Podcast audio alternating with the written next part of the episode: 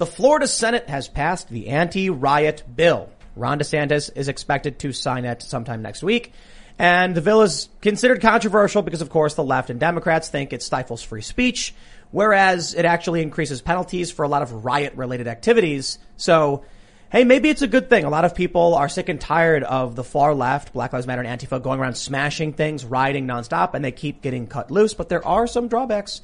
I mean, the things they're doing are already illegal. And if many of these people aren't being prosecuted, then maybe the problem is the D As aren't prosecuting the law. So we're going to talk about this, but I also want to get into, as this is the, the, the week of uh, the Chauvin trial has come to an end, and now the trial itself has effectively come to an end to the extent that the deliberations begin next week. And there's an op-ed from Fox News saying that Chauvin's lost. The state has proven their case. And uh we're going to have to go and, and, and we're going to have to go through this because I think that's absolutely not the case. And I think one of our guests actually agrees with that. We've got Will Chamberlain of Human Events. You want a quick introduction? Sure. Uh, Will Chamberlain, I'm a lawyer. I, I'm the co-publisher of Human Events and run the opinion section. Um, and I'm also senior counsel at the Internet Accountability Project and the Article three Project. Oh, that, does that have to do with uh, stopping censorship? Exactly. It's well, Article three Project was getting Trump's judges confirmed. We were big in the Kavanaugh fight. And then oh, Internet Accountability Project is still ongoing, and that's uh, that's yeah, that's big tech and censorship right and all the things. We're we're working on uh, something in that area to guarantee access to platforms and create an open source networking thing. So uh, cool stuff. We also have Jordan Lancaster of The Daily Caller. Hello. Uh, I'm Jordan Lancaster, reporter at The Daily Caller. I've covered the riots, uh, media, pretty much a wide variety of stuff. So happy to be here. Awesome. We have uh, Ian Crossland. Sup, of dudes? Shamanistic oh. D M T trips. Holler back at your boy. Ooh, all right, all right. Crossland up in the house. I do like D M T trips, by the way, Lydia. Okay, that's fair. I believe I believe that, and that's Ian Crossland dot net, right? It is, yeah, yeah. Yeah, you, yeah, you I was thinking of something last night. I came up with a brilliant pun about Ian Crossland. You can find him at Ian Crossland across the land. No joke. Uh, I'm a genius. Uh, You're very welcome. So I'm sorry. Very droll. Thanks, very guys. Very droll. Back to Tim. Hey, before we get started, go to Timcast dot com and become a member to get access to exclusive segments for members only. We are building up the site. We're going to be launching a lot of really cool things. We got some sitcoms we're potentially going to be funding. We're going to be doing a new show on paranormal, weird, murder, mystery stuff, and we're going to bring on writers to produce that content. And we're going to have general news, commentary, culture, probably films, probably documentaries. Like, we're taking this thing all the way. It's going to be a big digital media empire. With your help, that's the direction we're going. So if you like what we do, then become a member at Timcast dot com. But don't forget to like, share, subscribe, smash that notification bell, and, well, smash the like button. I guess smash the notification bell as well. But uh if you're listening on iTunes, Spotify, or Google, or whatever podcast platform, leave us a good review, give us five stars, tell all your friends how awesome we are, because that really does help. Let's jump into this first story. And uh this is this is it's kind of a crazy story, I suppose. It's either really, really good, unless, I guess, you're a Democrat, then you're probably really angry about it if you're a Black Lives Matter protester. The Florida Senate has passed the controversial anti-riot bill pushed in the wake of Black Lives Matter protests. Governor Ron DeSantis championed the legislation and is expected to sign it as early as next week. One of the things it does that Democrats are really mad about is that if you are in your car and a group of protesters are in the street and you're trying to escape them, you are immune from civil liability if you drive through them. So it's, you know, you want to make sure you get all that context in there, but they're freaking out because they're trying to make it seem like they're granting immunity to people literally slamming the gas and like crashing into people. That's not the case. But there are a bunch of other provisions that make certain things a felony. Now, I'll, I'll say this because I'll, I'll need your help on this one, Will. Mm-hmm. I tried looking up what the bill does specifically, like a breakdown. Unfortunately, if you go to right-wing sites, they tell you very specific things like this becomes a felony. Certain left-wing sites say very biased things. And reading through it, it's like, I don't, I don't know how many, it's not that many pages, but it's very poorly written. Mm-hmm. So can you give us the, the gist of what this anti-riot law does? Sure. Well, I actually found like their summary. You know, I went to the Florida legislature and, and got an idea of what they're doing. Um, I think the biggest thing it does, I mean, it's, it's really, first off, there's a lot of enhanced penalties. So if you're, you know, committing one of these crimes like inciting a riot, participating in a riot, Uh, it's gonna, there's like a mandatory minimum for assaulting a police officer now of six months, for example. Um, it also means that if you're participating in a riot and you get arrested, you can't get bailed out before you appear in court. So it's like the, the sort of like in and out. One. I like, I think that's a great one. Um, it allows, it has this, it has this defunding, anti-defunding the police provision, which essentially makes the state, before a city wants to defund its police, it needs permission from, mm-hmm. from the state government. Uh, it looks like it This is an interesting one, and I think this is the one that has to do with the whole uh, the defense about, like, if you run someone over. It says it creates an affirmative defense in a civil action arising from a riot if the plaintiff's injury or damage was sustained as a result of participating in a riot. So that oh, that sort of that sort of shuts off any sort of lawsuits by rioters. Like if so you're in a riot and you, you get assaulted or something. So it's actually beyond. So so the Democrats were the ones framing it as though you could run a car, your car through them. Right. But in actual, it's much broader than that. Like, well, it's civil liability too, right? Like, yeah. say you say, I, I think that's a good example, right? You're participating in a riot, um, and I don't actually know the extent of this affirmative defense. I'd actually need to read it, like, you know, how far that goes. But the basic concept of somebody is escaping, you don't have the right to sue them because you yeah. are participating in a riot and they were trying to get out of it. And they. Why do we need a law for that? If you're committing a felony and I'm trying to escape, why am I li- liable for this? I mean, apparently, you know.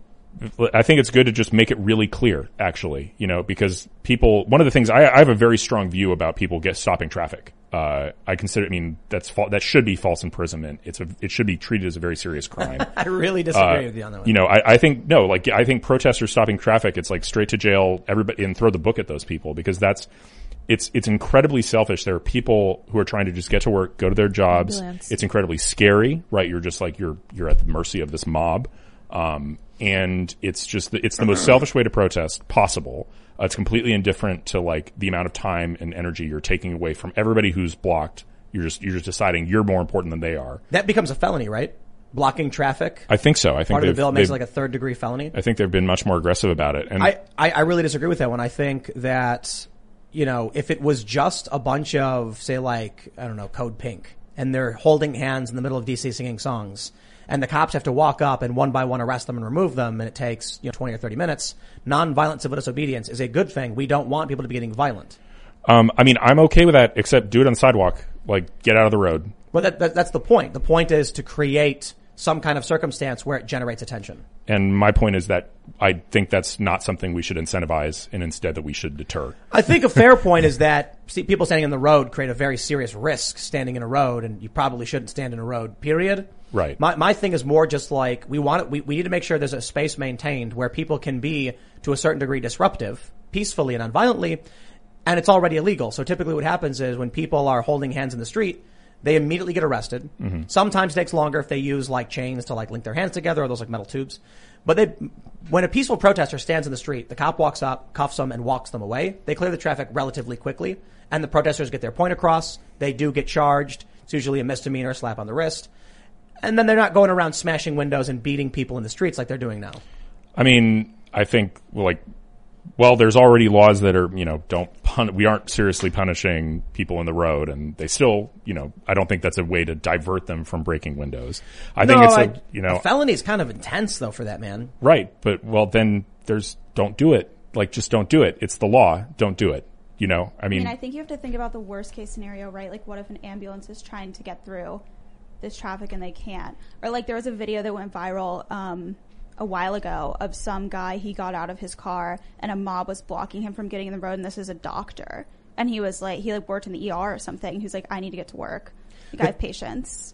The challenge, I suppose, is the difference between an unruly mob in the street and like a bunch of hippies holding hands singing, and then the cops come and clear them out. Yeah, I think but those I, I are different things. But right. in this scenario, it was a giant mob of people in an intersection. Right, that's like a riot. one hundred And, and what's stopping the hippies from getting a permit? Like, if you want to, if you want to march in the street, get a permit. There's ways to do that. Um, I don't know, man. First Amendment says peace of, peaceably assemble. Well, do you guys remember the L A riots more recently? Not the actual L A riots, like in the sixties, but there were L A riots. Yeah, the nineties, yeah, well, uh, sorry, sixties. Yeah. sixties. I'm a little bit off, like thirty like, years. What? Um, they blocked a highway in L A, and there was an ambulance that was stuck in the traffic, and a little girl died because of it. Like that's it's for real. me the biggest argument against like blocking traffic, and I kind of agree with. Will then they should be charged line. with murder. Yeah, absolutely. Yeah. Right? Like that's a serious issue. Well, I think we should just. You know, at the outset, just deter this behavior entirely. Like, I mean, if, if people actually start going to jail for serious time for doing this, it will stop. People will find other ways to make their point heard. And there's plenty of ways in this world to get your point across. Yeah. Uh, my, my main thing is, like, if it's already illegal, why are we making more laws for it? Because people are still doing it, so the punishments aren't severe enough, apparently. I, I'm, not, I'm not sure that they care. I mean, I, I will say, a point I've made in the past few days is that the cost for rioting is too low, mm-hmm. and these people know this. Even though it is a felony to go and do, you know, burn a building to the ground, they know they're going to get cut loose. That you see that lady in in uh, uh, Portland who burned down the, who set fire to the police union building, they released her without bail. Yeah. They, they released her, yeah, it's just... Uh, Ri- no. Rioting is not drug addiction where people can't stop, right. right? Like, and that it's not, and therefore it's like overly punitive and draconian. No, you don't have to riot. You have no addiction to rioting. You are just doing it because you want to. So stop it. And so, if, we just need to change the law so that people go right to jail. This uh, this woman, apparently she got informed on because some, some one of these Antifa guys in Portland is apparently a snitch. She was arrested apparently last year, I guess, and she was released and all the charges were dropped. Mm-hmm. If this woman was, if the charges were not dropped and she got a year in jail or a year plus in prison, she would not have been there to set fire to this police association building. They cut her loose, dropped the charges, and they knew she was a violent, terroristic extremist. Then she goes and does it again, and what happens? She gets, fi- I think it's five felony charges. Wow. And they release her with, with, with, without, without bail. On her own recognizance, I think that's called, right? Right. And I mean, the, the beauty of doing this in, you know, conservative states, there's a lot of blue cities, and there's still blue cities in, in Florida, but all of a sudden they've got, you know, the state attorney general can come in and tell them to knock it off, right? Right now, you're essentially, Oregon is totally dependent on federal law enforcement, um, and the F B I run by a, a Republican pre- administration at some point in the future. Otherwise, you're just, you're just S O L. Yeah. I like the, uh, you can't get released until your first court hearing. You're caught in a riot. Mm-hmm. You know, there, there are challenges about this. Uh, typically I, my, my thing is Blackstone's formulation, the presumption of innocence. It's really difficult to, You, you, you might be walking through the wrong place at the right, wrong time, and they'll charge you with being in a riot. Then, mm-hmm. you know, what then? Right. Well, I mean, I think the, the right answer is to really reduce the number of riots. Like that, let's, let's start there. If we just reduce the number of riots, then that also reduces the number of people who are randomly walking through. It makes police's job a lot easier. It means they can focus on combating crime in their cities and, and not have to send these huge forces of people just to, you know, deal with unruly rioters. So, so, you know, when I asked about why make new laws if it's already illegal, you said something to the effect of the punishment must not have been severe enough. Right. Like, if it's still happening despite being illegal all the time, we are not deterring it sufficiently. Because the district attorneys aren't prosecuting it. That might be true, but this, this is a solution to that as well, right? If you create new state laws with severe punishments and, you know, essentially you create an environment also where the state attorney general is going to want to enforce those laws if local district attorneys are not. And that authority, I'm pretty sure, is always there. So um, long as at the state level. I guess my, my bigger concern then is one of the statements made by Democrats is that this is going to be disproportionately used. It's going to be biased. It's going to be used against them. They're, they're half right. I think if you look at the evidence, they've consistently, the, the Black Lives Matter, the Antifa, have consistently gotten away with serious violent extremism. I mean, how many people died in the riots or peripheral to the riots of last year? It was like thirty something. thirty something, yeah. Yeah. There were, there were nineteen, I think, deaths directly related, and then peripheral deaths like people in ambulances that couldn't get to the hospital and stuff like that. These people have gotten away with it. I mean, Kamala Harris solicited donations to get these people out of jail. Joe Biden's staff donated to these funds to get these people out of jail, and then people voted for them. Then you look at the, the people at the Capitol. There's one lady, apparently the door was open and she had no idea what was going on until she walked in, you know, dumbfounded and bewildered like everybody else. And now she's in solitary confinement facing like forty years in prison. Yeah. I mean, that's the, that's the status quo. The left gets off a lot easier. And that's not all about like selective prosecution. That's also about, you know, fifty to sixty years of leftist organizing infrastructure and protest infrastructure still existing.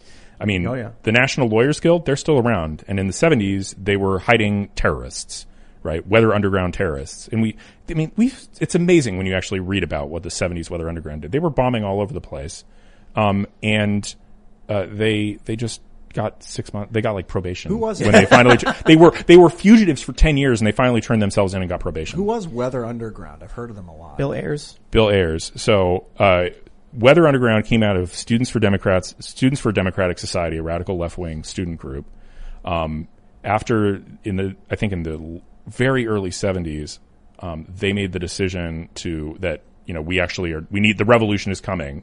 And so, uh, after like they went to a big protest in, in Chicago and a bunch of them got indicted on various like rioting, assault charges, a bunch of them instead of returning to face those charges, they went underground. Um, which at the time just meant, well, okay, I'm not going to show up for my court date. I'm not going to be a fugitive, and I'm going to go get, you know, new identity documents and and just live under the radar and not be, pub, you know, not be employed. It was much easier to do then because it was just easy to fake, make, get a fake I D. Yep. Uh, no internet, right? So um, that was You know, and so there was a big, there was a group, it ended up being about like one hundred fifty left-wing people, and they started out, they, I mean, apparently there was a plan to actually go after and set off bombs in an army base while people were there. That failed, and ultimately a bunch of them killed themselves in a bomb accident in their own townhouse. Wow. Uh, and then after that, they decided we're only going to bomb things symbolically, but they were, you know, there was just, there was a bombing campaign all over the place where they would just set off bombs and, you know, energy stations and random places to so, make a political point. So we have decades of that infrastructure and the remnants of that still exist today. Yeah. So when it comes to this new law, how long until a Democrat wins Florida, assuming they do?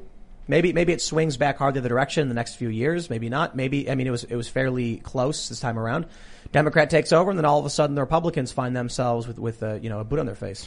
Well, I mean, it's possible, but, you know, I think Republicans, Republicans generally don't riot. And, you know, one of the things I said about January sixth is the reason they were even able to get into the Capitol is because Republicans generally don't do that. You know, so I mean, they weren't prepared for they it. They weren't, they, the Capitol Police weren't prepared for it at all. They what were if, really what understaffed. If, what if a right-wing group decides to march around and they got flags and they find themselves marching in the street and all of a sudden they're all committing felonies and they all get locked up? I mean, the, I'll, I'll, don't do that. The law says don't do it. Obey right, the law. But if, if you're, if you're a regular person and you're coming out waving your flag and you're on a street corner and everyone's cheering and then you start marching and then you're in the street not realizing what's going on, you don't know the law, and then all of a sudden they're like, thank you so much for this law. That, that forty, you know, that, that's fifty year old grandmother is now a felon, and they lock her up and they put her in solitary. I mean, they've, one, they've already done that in federal law. Um, right, but, right. That's what I'm saying. But, so it's like, I, I, mean, I expect more. It's, it's quite possible that Democrats will use this stuff against us, but I mean, I think the net trade-off, given how few sort of riots there are from the right, like January sixth was such a bizarre aberration. I mean, I remember just being surprised. It's like, our side never does this. This is, left did this all summer and all, all the time. The right never does this. I, I literally published a video at one p.m. that day where I was like, nothing's happening. Trump's speaking. Everyone's waving little flags. This is boring. Yeah. And then ten minutes later, they pushed past the barricade. And then forty minutes later, you know. Oh, it's so stupid. Yeah. So stupid. So anyway, I mean, I'm just, I'm not pro, pro rioting. Like, I just don't care. Don't riot. I'm concerned how they redefine riot in the coming years. Because if they make a law about what you can and can't do when you're rioting, then all of a sudden they're going to make a law about what the word riot yeah, means. That's, that's in it. It changes it to three or more people engaging in tumultuous activity. So if I go on the corner and start playing music and I have four people around me yelling and they're excited, they could say I'm rioting. Maybe, but then there's there's always this First Amendment constraint in the background, right? Yeah. So, yeah. like, I mean, I think, and and I'm confident in the ability of federal courts to enforce the First Amendment and strike down laws, even just as applied, right? If they try to use one of these riot laws to something that is clearly First Amendment protected activity, I, I'm confident a court would strike it down. What yeah. are they going to do about journalists who are there covering it? Lock one, there's up. one, there's the problem of people there who are actual journalists who have, you know, their cameras and stuff, and then there's people who fake it. You know, there have been a lot of people at these riots who have fake press credentials. So are they going to arrest everybody, including people who are there as reporters? Or are they going to let reporters go and then have people fake it? They'll arrest them. They, uh, you know, I so, mean, two of our, two of our reporters got arrested. Yeah, yeah, yeah. Uh, I remember, I'll tell you this, the, the simple thing is if you're a journalist and you're working the protest beat, be nice to the cops. Like, be calm, very calm. And have your press credentials readily available. Ask for a supervisor very calmly and politely. If it doesn't happen, keep your mouth shut. So I've been in so many of these circumstances, and I remember in D C on, on uh, Trump's inauguration, several journalists got pulled out of the mass arrest. I was one of them. Why? I had my card. I asked for a supervisor. The guy came over and said, "You're under arrest." I was like, "Just want to let you know I'm pressed." And he goes, "Not doesn't matter." I was like, "You got it. Just letting you know." He came back later and he looked at some journalist and he was like, "You come with me, you come with me." And I was like, yo, yo, and I, come with me. He pulled us out, show me your card. He said, "All right, you guys are good to go. You know, sorry about that." Some other journalists were in the crowd screaming at the top of their lungs, "You mother effer, you can't arrest my journalist!" And they went to jail. And then they had all of the activists cheer them on and they came out. And these people are hardcore activists. That's why they're screaming at cops and they're angry. So as part of the job, you're not supposed to get arrested, but you get arrested. A real, a real professional journalist, in my opinion, gets arrested and they grumble about it and they keep their mouth shut and they let their boss know the moment it's happening. If they can, they say, you know, they'll yell to someone, "Tell, you know, Channel five I'm being arrested," and then they'll peacefully put their hands behind the back and then go through the motions. And then when the, you know, the station will call them, the police usually say, "Okay, you're free to go." But when you scream in their faces and start a fight, then you get locked up. If you're screaming at the cops and starting a fight with them, you're probably not a real journalist or a real reporter. Yep. I think it's fair to say. We defend the act of journalism. Someone becomes a journalist the moment they're engaging in journalism. But if you combine at any point the act of journalism with the act of rioting or con- or, or screaming at cops, now you're an active participant. You may be an act of journalism, but you're also, I'll, I'll put it this way. The First Amendment says peaceably assemble, meaning if you violently assemble or illegally assemble, then you're not peaceably assembling. Illegal is where it gets interesting, and it's, there are probably case law challenges, but the general idea is if you're not breaking the law or, or putting people at risk, you're, you're probably fine. The same thing is true for if you're engaging in an act of the press. If you start acting violently, you know, the press is implied that you're being peaceful. If you're now throwing bricks at people and filming it, that's not journalism, you know. I think it's fair to say. Yes. If, if yeah. this were to filming yourself throw bricks is not journalism. Is this, this is in Florida? Is this where this is? Yeah. yeah. Um, but there's, there's, a, there's like, I think thirteen states that have the same bill. So if it went through, then would a journalist who steps onto the street be committing a felony? Doubtful. Well, they could charge it, but I don't think it would fly. They could charge it because they'll say, you know, let's say you're there and you're filming and you're in a group of three or more engaging in tumultuous activity. They'll say, ah, you're in the street, felony, you're under arrest. Then you'll go, you'll probably have to go before a judge. You'll tell the judge, I'm a reporter, here's where I work. The judge will be like, okay, you're free to go. If you can't prove you work somewhere, he'll probably say, I don't believe you. You know, your court date is this. It's tough. It's not easy.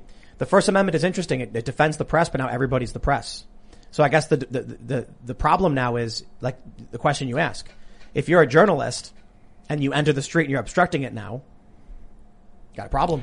I mean, I don't know. Like, I'm looking at the statute. It changes the definition to someone who participates in a violent public disturbance involving an assembly oh. of three or more persons. Oh, okay. It has to be violent. Acting with a common intent to assist each other in a violent and disorderly context. So, yeah, violent, oh, okay. violence so is part of rioting. That wouldn't include... Journalists are no. journalists are free then. Yeah. yeah, unless you're filming yourself throwing bricks at people and calling right. journalists. I mean, I mean if, there, you're, there, if you're filming a... and throwing a water bottle, then the more important part is you're throwing a water bottle. Right, exactly. Well, let's let's let's jump over to the next story because um, the next one is whether or not we're going to see massive riots across the country. and right. Yes, yes or no answer. Will will we see substantially worse riots this this year? Oh man. Uh... Okay, substantially yes, worse? No, oh. I, I won't say substantially worse because they were real bad last year. You don't so think stu- it'll be worse this time? No, I think the police will be better prepared. Seems like they've been better prepared in uh, Brooklyn Center. Do you think there will be riots? Yes. All right. We got this story from Fox News, which I found. I'm sorry. I laughed when I said it, when I saw it.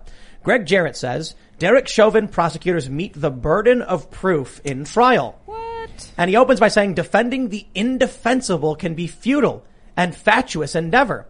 And then he talks a lot about stuff, blah, blah, blah. At the end, he says... It is never easy to reach a decision unanimously when presented with conflicting testimony as noted herein. Jurors tend to resort to common sense and wisdom grounded in their own life experiences. In this case, the great weight of the evidence favors the prosecution. It has sustained the burden of proof beyond a reasonable doubt that what Derek Chauvin did was not only wrong, but criminal. I can't believe that's true, uh, based on everything I've seen so far.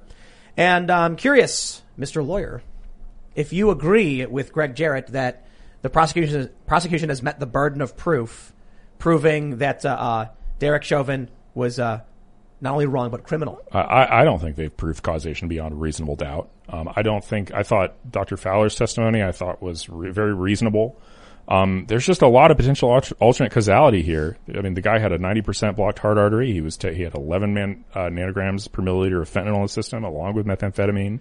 And just, I think it was, what, five point six of norfentanyl, meaning metabolized? Yeah, symptom. metabolized fentanyl. I mean, and you had the testimony about him sleeping in the in the car and had to be roused. Mm. Um, he decided to fight with the officers and have this huge adrenaline spike.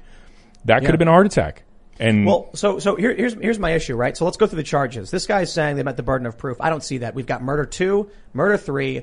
We've got manslaughter in the second degree and uh, assault in the third degree, which is they're go the, the the murder two they're going for is the felony murder rule, correct? Mm-hmm. So that means they're they're they're arguing that Chauvin did not want to kill George Floyd. Yeah, there's no there's no none of the charges require intent to kill. That's that's the key thing to understand, right? They're going for unintentional murder two, depraved heart murder three, which is also unintentional, and then involuntary manslaughter. So that's all. None of that requires intent to kill. So that's why they didn't spend any time proving it.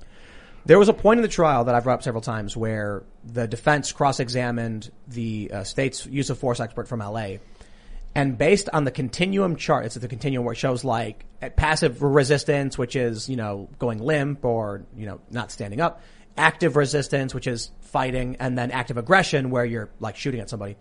In the category, this guy said, uh, in, in this continuum, the defense ex, uh, expert witness, I'm sorry, sorry, the prosecution's expert witness said George Floyd was actively resisting.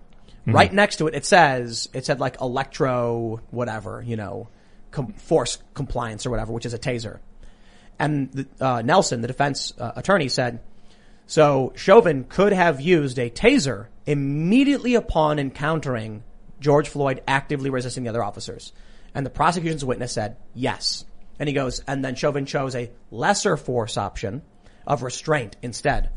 And the expert witness for the prosecution said yes. That to me right away threw everything out the window.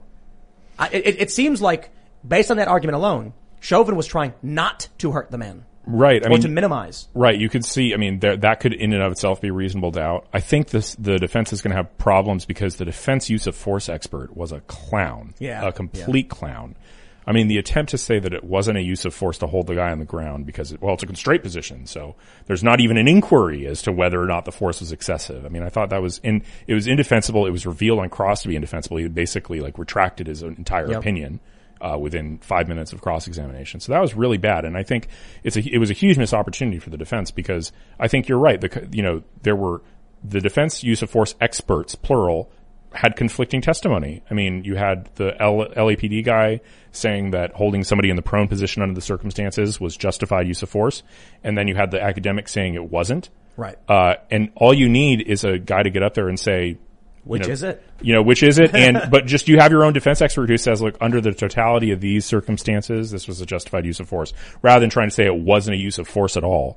Like, you just say, like, given the resistance and given the fact that they thought he was going through excited delirium, it was reasonable for them to hold him on the ground, uh, and try and, and just restrain him and prevent him from moving. And that's what they were doing. The crazy thing to me is that they're trying to claim that Chauvin murdered Floyd. That he was the he was the cause of death, but they can't even tell us definitively what the cause of death was. Right. I mean, they they they say that it's one hundred percent low, you know, positional asphyxia. Well, they they changed their position.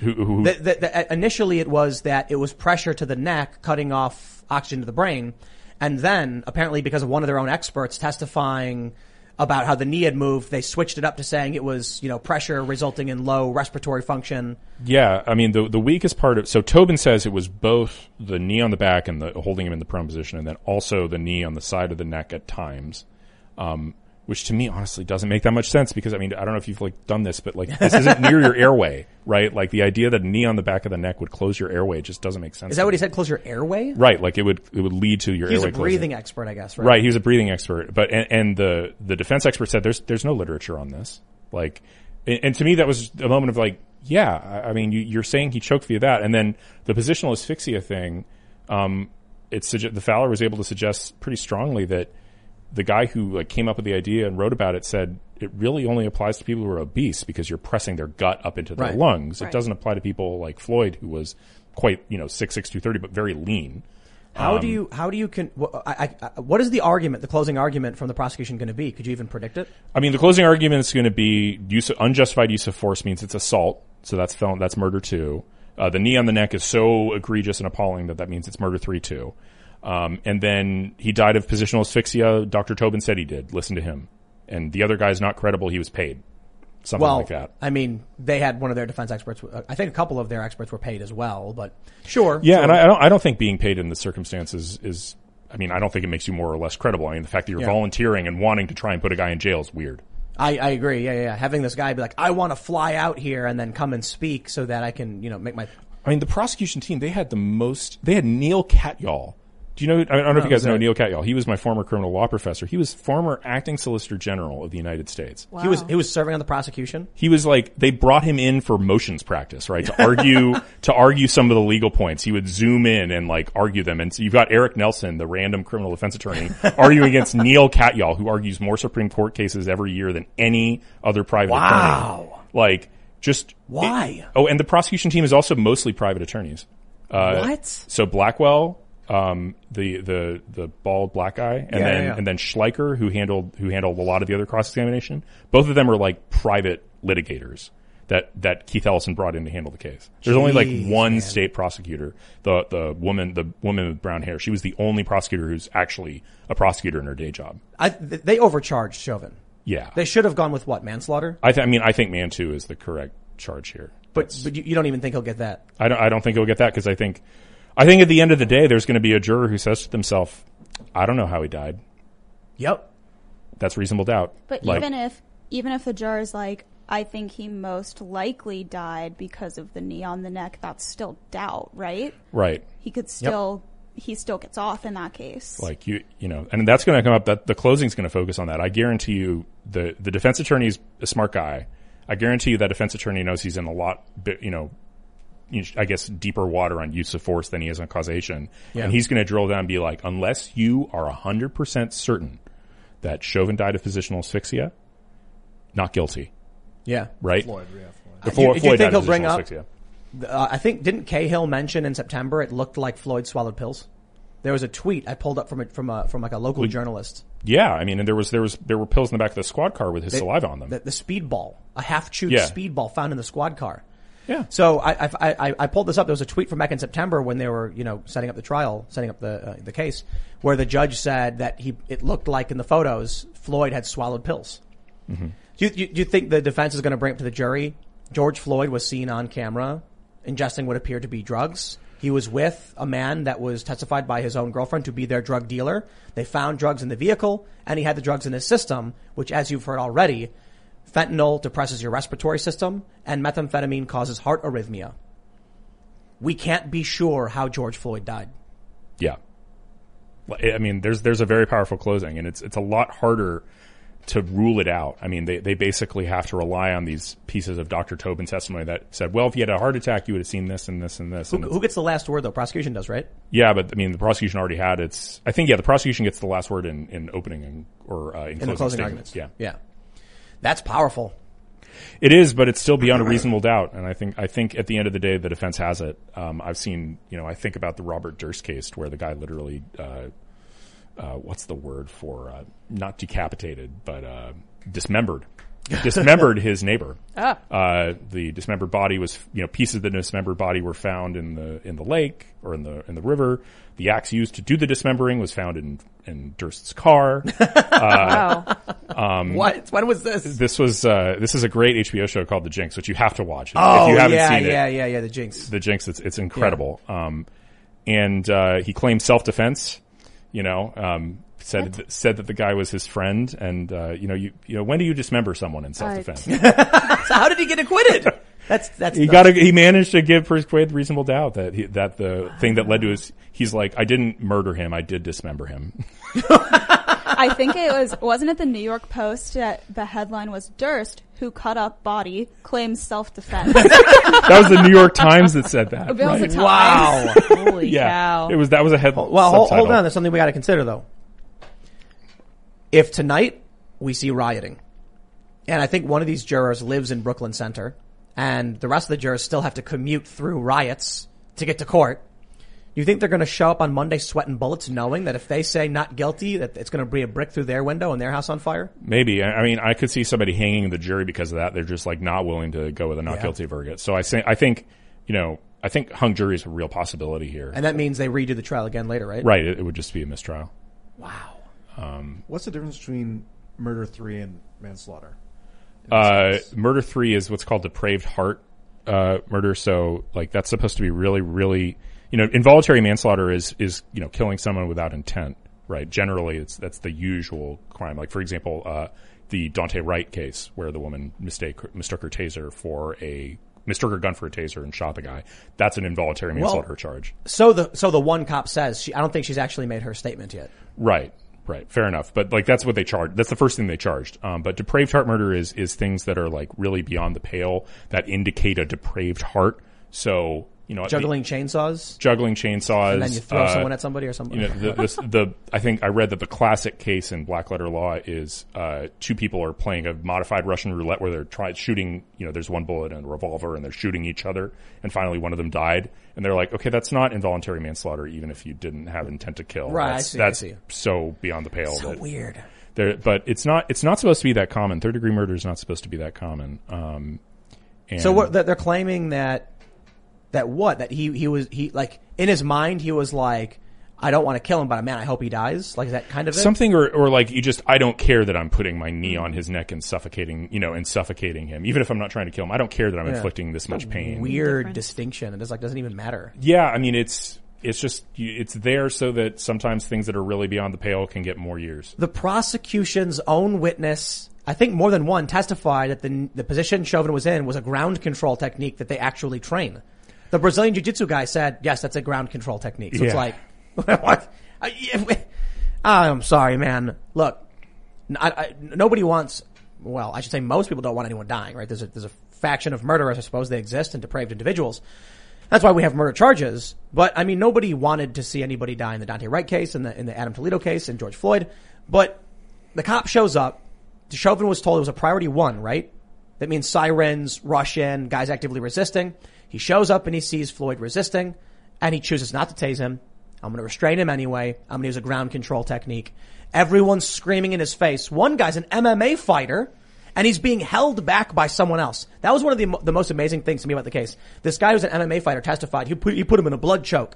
And then when Nelson shows the video, it was like, there's the M M A fighter in front of Chauvin, who's, what, five nine, one forty pounds, and someone was holding this guy back. Stands to reason that Chauvin felt he was in a very serious threatening situation. He was a little distracted. Like, yeah. I would be distracted under the circumstances, How do too. They not have reasonable doubt? It's it's like, I'm sorry, but at this point, I have, like, it's not it's not reasonable doubt. It's like, what's o- overt uh, uh, disbelief? You know what I mean? Like, right. Like, you think, I mean, you just think he's innocent. Period. Yeah, I know. Right? Like, that's, that's simple. Um, I, I love how the left is, their attitude is, but we saw it on video. Doesn't yeah. matter. It's like, all the context, the training, policing, none of it matters. And, and I can't stand how the left is covering this. Like, they're, they are not preparing their audience at all for an acquittal. Like, they're just, they're saying that this is trial is going mm. swimmingly for the prosecution. Mm. And it's like, there was a day that went really well for the prosecution when they cross-examined, Thursday. yeah, the use of force expert. But every, every other day, I would say mm. the prosecution has not been that great. Um, you know, they, they had like tons and tons of witnesses, and Nelson was able to get out a lot on cross. I so so uh, I'm not a lawyer. I, I don't typically follow criminal trials, and I, I, I thought when the the prosecution's use of for uh, use of force experts were testifying, I thought it was a defense witness. Yeah, I was like, wow, this is great. The defense is really laying it out, and then I was like, wait, that's the prosecution's witness? Yikes! He brought in a guy to claim that Chauvin was doing what he was supposed to do and could have done worse. Wow. Yeah. I was like, are they trying to lose? Or, I, I can't remember who it was that we were talking to that said, there's just no case. I mean, it one on the one hand, it's really hard because there's a lot of what Chauvin is doing. I mean, and there's this mismatch too, right? Like, the thing that really seems be like excessive force is, in particular, the knee on the neck or in the neck area, and also like holding onto him well after he's lost his pulse. That seems like excessive force.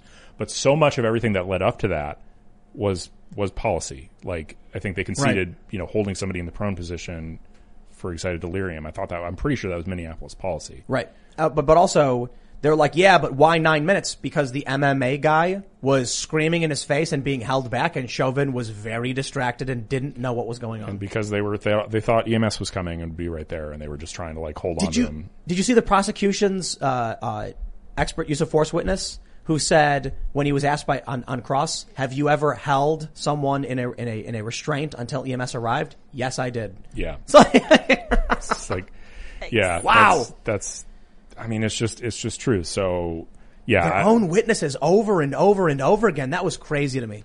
Yeah. And then I, I, I was reading the, the crazy thing about it is I'm watching the trial. And like, like I said, the first the first time I, I, I tuned I, I tuned into the to the cross examination, I thought it was the defense's own witness, and I was like, oh wow, we're in the defense. So wait a minute. The defense hasn't started their case yet? Wow. And then I start watching the mainstream media. And what do they do? They show only the highlight reel of one fighter landing punches. Mm-hmm. They omit the defense. The craziest thing about that, I think it was slate dot com, right? Lefty publication, mm-hmm. where they say, is the defense floundering? And then they're, they're, I, I see these articles where they're like, the defense is, is helpless. And I'm like, when your commentary is derivative of biased news sources and you don't double check, you write opinions that are based in just yeah. Not, nobody, not nobody was watching cross. I remember I, we were watching, I think C N N uh, a couple, you know, a couple days ago during um, the defense witnesses, and and finally their analysts were talking about cross-examination and how like they were able to ask questions and things like that. And I'm like, I realized you guys haven't even talked about cross-examination yet. Yeah, you guys, it's just you've only broadcast highlights of direct. Yep, and you have no, and that gives you no clue about what's actually happening. You know why? In the case, these people have invested everything in the resistance. In Donald Trump. That's why there are still these YouTubers and there are still these news outlets that are writing about Donald Trump today. It's amazing. They talk about January sixth almost every single night. I watch C N N and M S N B C every night. They talk about it literally. I don't know. Will watches it with me. Would you say almost every single night? Almost every night. I mean, Rachel Maddow did like forty minutes on Russia, La- Trump yeah, Russia last, last night. night. No, what? Last, forty she, minutes. She talked about Russia, Trump Russia, and then she talked about, I think it was Daunte Wright she talked about for a little bit, or it was yeah, a shooting. There's like there's like twenty minutes of the riots back to yeah. Russia. So the, the these these people have an audience of cultists that they've whipped into a cult over the past several years, and they know if they give them real information that offends them, their minds will explode. So they're like, okay, let's see. We have this trial and the prosecution expert witness says Chauvin should not have done that. That's great. We'll put that uh, for, for ten p.m. or for, for ten a.m. Then we have the defense. They said, actually, he should not have done it, but it was part of his training. Let's let's throw that in the garbage. And huh. let's this next one says Chauvin was using excessive force. We'll put that right there. And then, but that's my opinion and not the facts because he was trained to do that and other officers do it as well. Let's throw that one in the garbage. Just the, right. just the highlights. This is a so, major part of what's stirring up riots. You have all of these viewers watching what they think is the facts of the trial. Yeah. They turn on C N N and M S N B C every single night. And then what if he gets off? Well, what they've been watching is showing them, to them, obviously, he should have been convicted. Imagine so, what... you know, once he gets off, it's like they have more of a reason to go out and riot. Ima- ima- imagine watching a boxing match where... they only show you, you know, fighter in the, in the blue shorts punching the fighter in the red shorts over and over again. You're like, oh, this is brutal. It's over, man. This is, oh, geez. And then all of a sudden they, they go to call it and they raise the arm of the guy in the red shorts. You're like, but he didn't land a single punch. They'll even be like, why does that other guy's face look so busted up? Yeah, right. Like, it doesn't matter. He won. Right. Yeah. And then they riot. See it and then it'll be cognitive. They won't even question why it looks like. They're like literally, that's how the human mind is mm. built. Or, or actually, maybe a better way to put it is like it's a World Series match. It's, you know, baseball and it's the, uh, I don't know, I don't know any teams. Give me a team. We've got the White Sox. Cleveland and, Indians. Do they play against the Indi- the Sox? They play against the White Sox. No, no, they play against they wouldn't, the Cubs. Not in the World Series. Yeah. The World Series is going to be National American yeah. League. So let's say Cubs. So the Cubs, Cubs versus White Sox. Yeah. Cubs, okay. What? I guess they Cubs, both make it Chicago. So there's yeah. going to be a riot no matter what happens. I mean, it is yeah. Chicago. And uh, basically, people are watching, and then they only see the home run scored by the Sox, and they're like, "Wow, it's it's it's it's." They got eight runs in. They must have won. And then when it turns out the Cubs had nine, they just don't believe. Like, you're lying. Yeah. We watched the game. We didn't see any of that. And they go around and destroy everything, riot, smashing things, and just anger. Well, I mean, they're, they're doing it again. So the Daunte Wright thing, we were watching it on C N N and M S N B C. They always play the clip, and you know what they omit? The part where he's being placed under arrest and, and then evades and gets back into his car. Yep. They cut They cut to begin the thing mm. right after that happens and while he's already back in the car. Oh. In, I think it was, it was either twenty fifteen or sixteen, there was a Trump rally in Janesville, Wisconsin. There was an old man arguing with a young woman. Mm. She started screaming, he touched my breast, he touched my breast. He puts his hand up and said, I didn't even touch you. Then she punches him in the face. And someone pepper sprays her. Mike dot com added the most insane edit I've ever seen because it was within like one second where he puts his hands up, then she punches him and gets pepper sprayed. So they added like a flare, a white flash, and all it did was cover up her punching the old man. So all you see her doing is going, he touched my breast. He puts his hands up, and then if the screen flashes and she's going, ah, getting pepper sprayed. Wow. They literally cut out her punching a guy in the face. She was pepper sprayed in self-defense of others. Yeah. Amazing. What, what goes through your mind when you're like, I'm going to edit this video and make this woman not punch him? Why? Because they're like, I'm going to make so much money from yeah, this. These clicks, yeah, man. That's true. Yep. Yeah. I don't know. It's so dangerous. Mm-hmm. That's the that's, public perception. That's like the media that. landscape. I'll tell you what this results in. Let's jump to this next story because this is where this is what we can we can expect right now. So we so we have this anti-riot law come up. We got this, you know, Chauvin trial, and we think there's going to be riots. Check out this story from Scriber News. Scriber correspondent attacked while covering protest. This is Kaelyn D'Almeida. We know him. Yes. A night covering Black Lives Matter Los Angeles protests had peaceful moments, but parts turned to mayhem in the evening hours. Scuffles broke out as a Scriber Field correspondent was attacked. Scriber Field reporter Kaelyn D'Almeida was attacked at approximately ten thirty p.m. on Highland Avenue between Hawthorne and Selma in Hollywood. I mean, this, this video is particularly brutal. I, I can't play for you the video, but this is a guy who's just doing journalism, and they chase him down. They, they stalk him. They follow him. They repeatedly, like, shove him, hit him, knock him to the ground. It's particularly bad. I, I my understanding, and, and I could be wrong, is I, I believe he got knocked unconscious and, like, yeah. left on the ground. Particularly brutal attack. So we have these roving bands of, I guess, terrorists?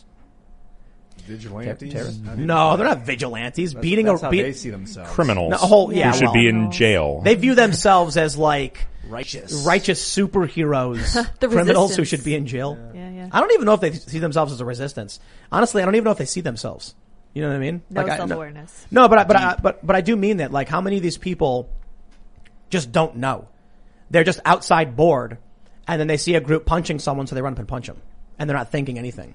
Who knows? I don't know. I mean, like, Antifa would do that stuff. Uh, you know, they've, they would love to get up in people's faces.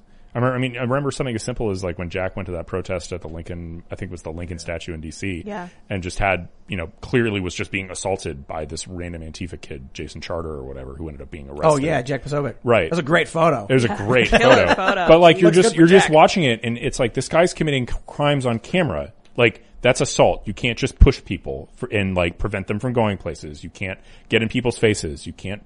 You're you're committing crimes on camera, dude. You're going right. to get arrested for them. A friend of mine actually texted me about Kaelyn earlier today and was like, "I guess people don't like being recorded while they're committing crimes." That's yeah. that's probably yeah. uh that's probably correct.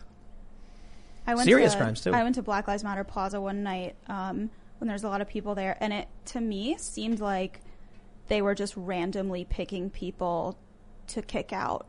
I, I couldn't really see a pattern of who they were picking, but it kind of seemed like, and it was a very specific group of people. It wasn't everybody there, but it was, you know, a group of people, and they would just find someone who was recording and make them leave.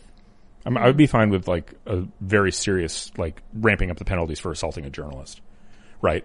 Like, five years.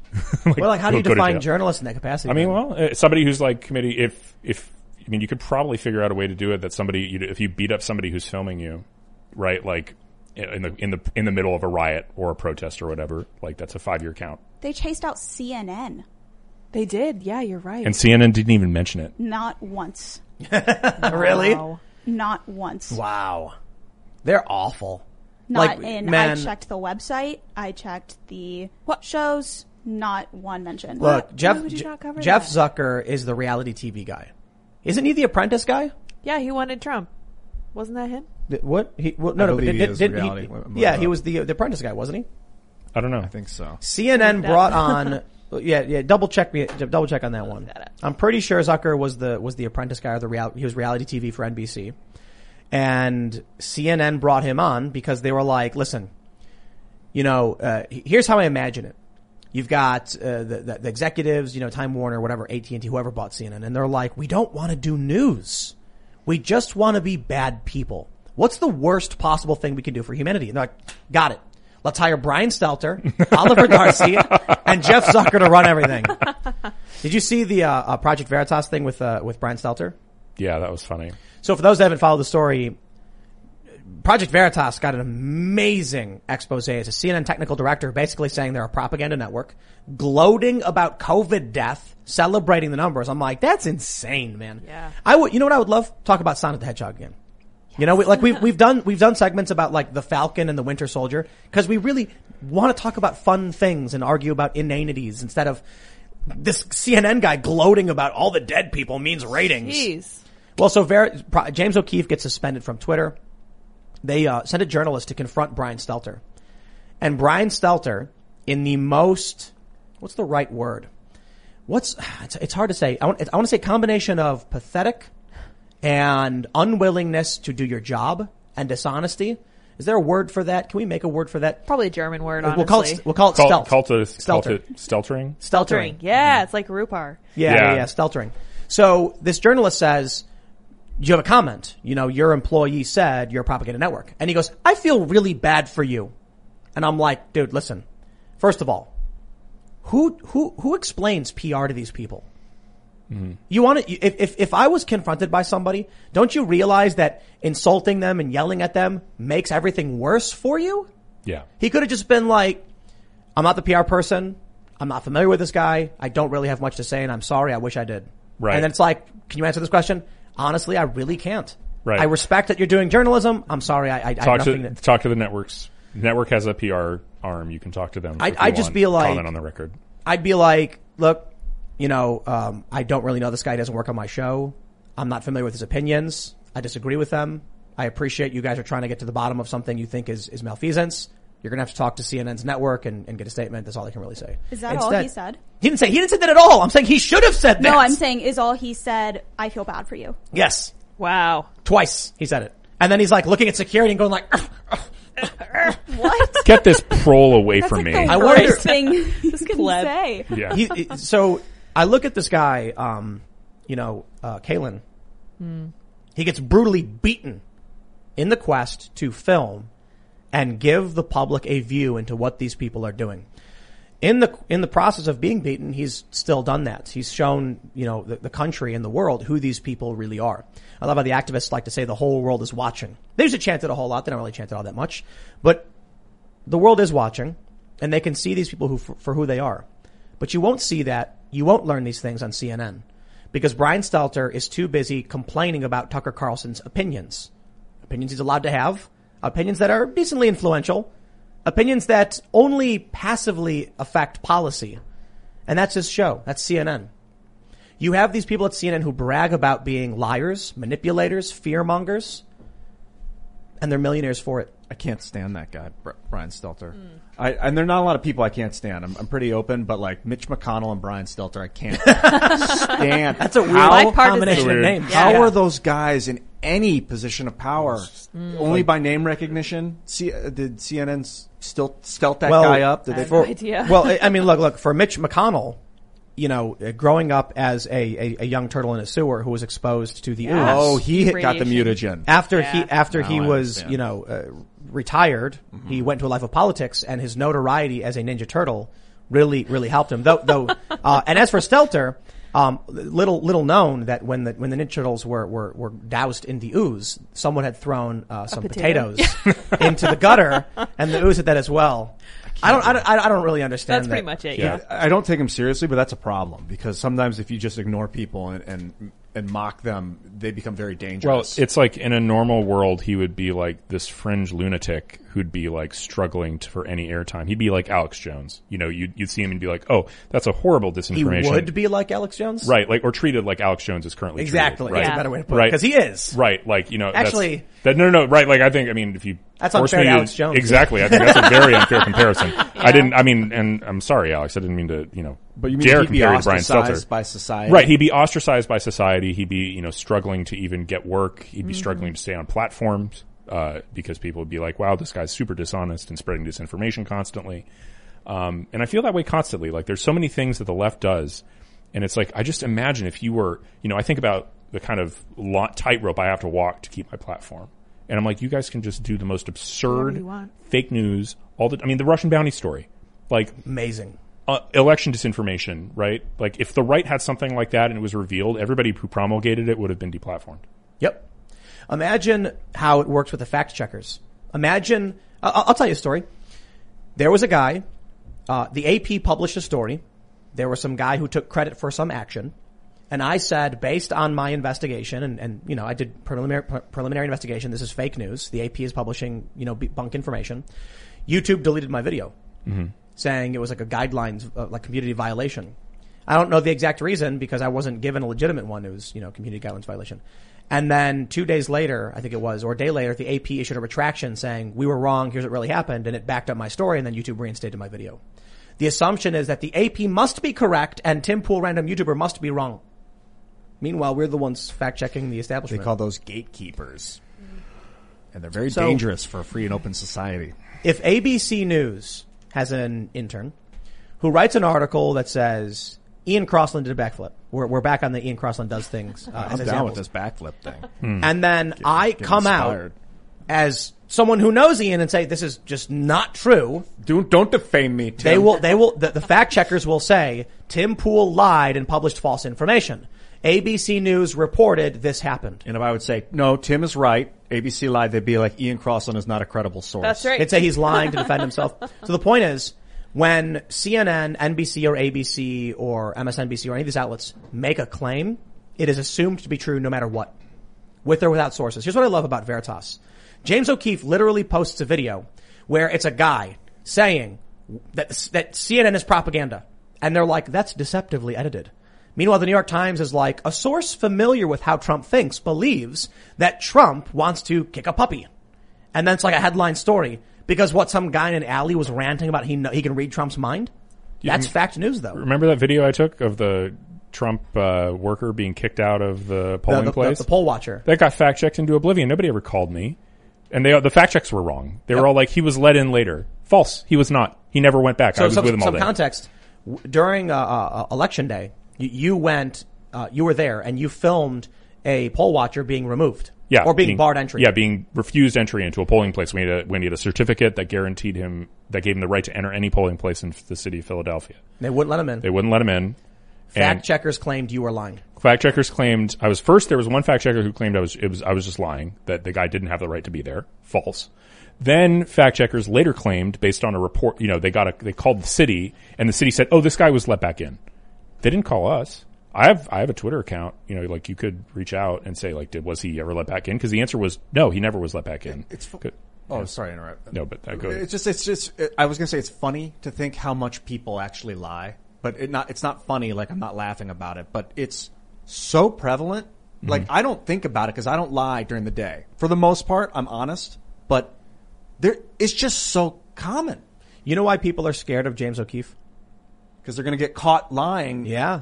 yeah. And you know who's not scared of James O'Keefe? Me. Anybody, every, everybody here, we've hung out with him because the things we say on the show are the things we say in real life. There's no secret where it's like, okay, James, here's what we really think. No, it's it, like I invite them on to tell them what I really think. Right? Yeah, yeah we we yeah. all we all say our opinions. I do recognize there's a problem in that in in the digital space, certain opinions are banned, mm. and we're just happy to have a you know we're, we're we're lucky enough to have opinions that fall into the right you know area. But when I'm talking with anybody from the left or the right, I say the same things I say on here as I say off the show. The only difference is, I won't say people, like, I'll, I'll avoid saying someone's name if they're like a, yeah. you know, an, certain individuals to avoid causing, right. you know, like a brigade or something.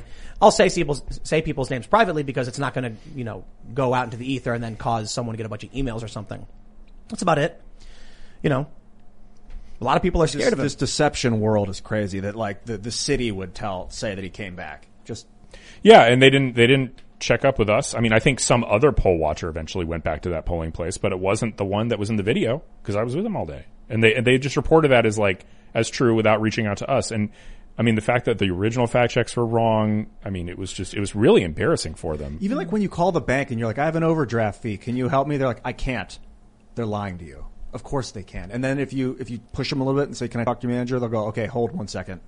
Oh, hello, Mister Crossland. I was able to take that charge off. I've got to, I want to, I want to, I want to, I want to talk about Project Veritas because I've, I mentioned this a bit yesterday, a bit earlier today, but I really do think that what they're doing is probably the most consequential and important, whatever you want to call it, fighting battles that anyone in the culture war is doing. Mm-hmm. Because James is not only doing the investigations, publishing videos of people saying these things. He's fighting the legal battles, suing the New York Times, which has has uh, uh, uh let me let me ask you this. Uh, let, let me mm-hmm. let, let I'll make a few more points. Suing the New York Times, suing C N N. Now he's going to be suing Twitter. He's not backing down. He is going nuclear, and he's doing so much more than anyone else is willing to do. He's willing to just refuse to bend the knee in any capacity. And there are so many people that I, I get mad at these cops in the Minneapolis area who can see what's happening with Chauvin and his other cops, and they're like, "Well, I'm going to stay here. It's fine." I'm not going to stand up. I'm not going to speak out. Because a lot of cops did. They quit. They refused. We had this story people mentioned. I think it was in Denver, I guess. Like twenty cops were like, nope, we out. But some of these cops are like, I'll keep my head down and say nothing. James is the opposite of that. That's why I respect him. Because he's like, I'm going to stand up and scream twice as loud now. So let's, let's, let's, let's talk about this. I have a question for you, Will. Um, in the New York Times lawsuit for, with Veritas, the judge said, uh, when he, so the New York Times filed a motion to dismiss, saying that their reporters were making uh, opinions which are unactionable. And the judge said, if you if you have a fact-based news story and your reporters interject their opinions, it stands to reason you should inform your readers of that. Mm-hmm. For one, I'm curious your opinions on his ruling and, and, and what that might mean. But does, does this in any way set precedent that we could use moving forward? I mean, a New York State a court opinion is, is weak precedent generally because it's you know it's it's a New York judge applying New York defamation law in a New York court. So. But it um, works for New York. It, it, I mean, it probably works in federal district court. It's also not an appellate court ruling, which it really, you know, if you actually want like precedent that like binds future courts and really influences courts far and wide, a single state district judge is not going to do it generally. Yeah. That said, uh, I think, you know, this could go up on appeal and you could get an appellate opinion from the New York, because I, I assume the New York Times is going to appeal this, um, if they don't settle it. And, uh, I think it could be valuable there. I think, I think it's just generally, I mean, it's a great opinion, though, and it it provides a sort of template for how to approach these things when the New York Times yeah. does this in the future or any other outlet does it. I mean, that's a very persuasive point. Like, you don't get to suddenly claim you're an opinion outlet when you're writing a news article and then saying somebody is deceptive and misinforming people. I've, I've had a lot of lawyers tell me this, that when a news article smears me, it's an opinion. And I'm like, how does a someone claim to be fact-based real news publish opinion pieces and, and, and get away with it without without any any... accountability. Well, I mean, it's, you know, even then, remember, he just got past a motion to dismiss. He's still right. got to prove he, actual malice. I mean, he's alleged it. Uh, and I think there was a circumstance where, you know, for some reason, uh, the timing of, uh, in particular, I think it was the timing of this article and how quickly it went up.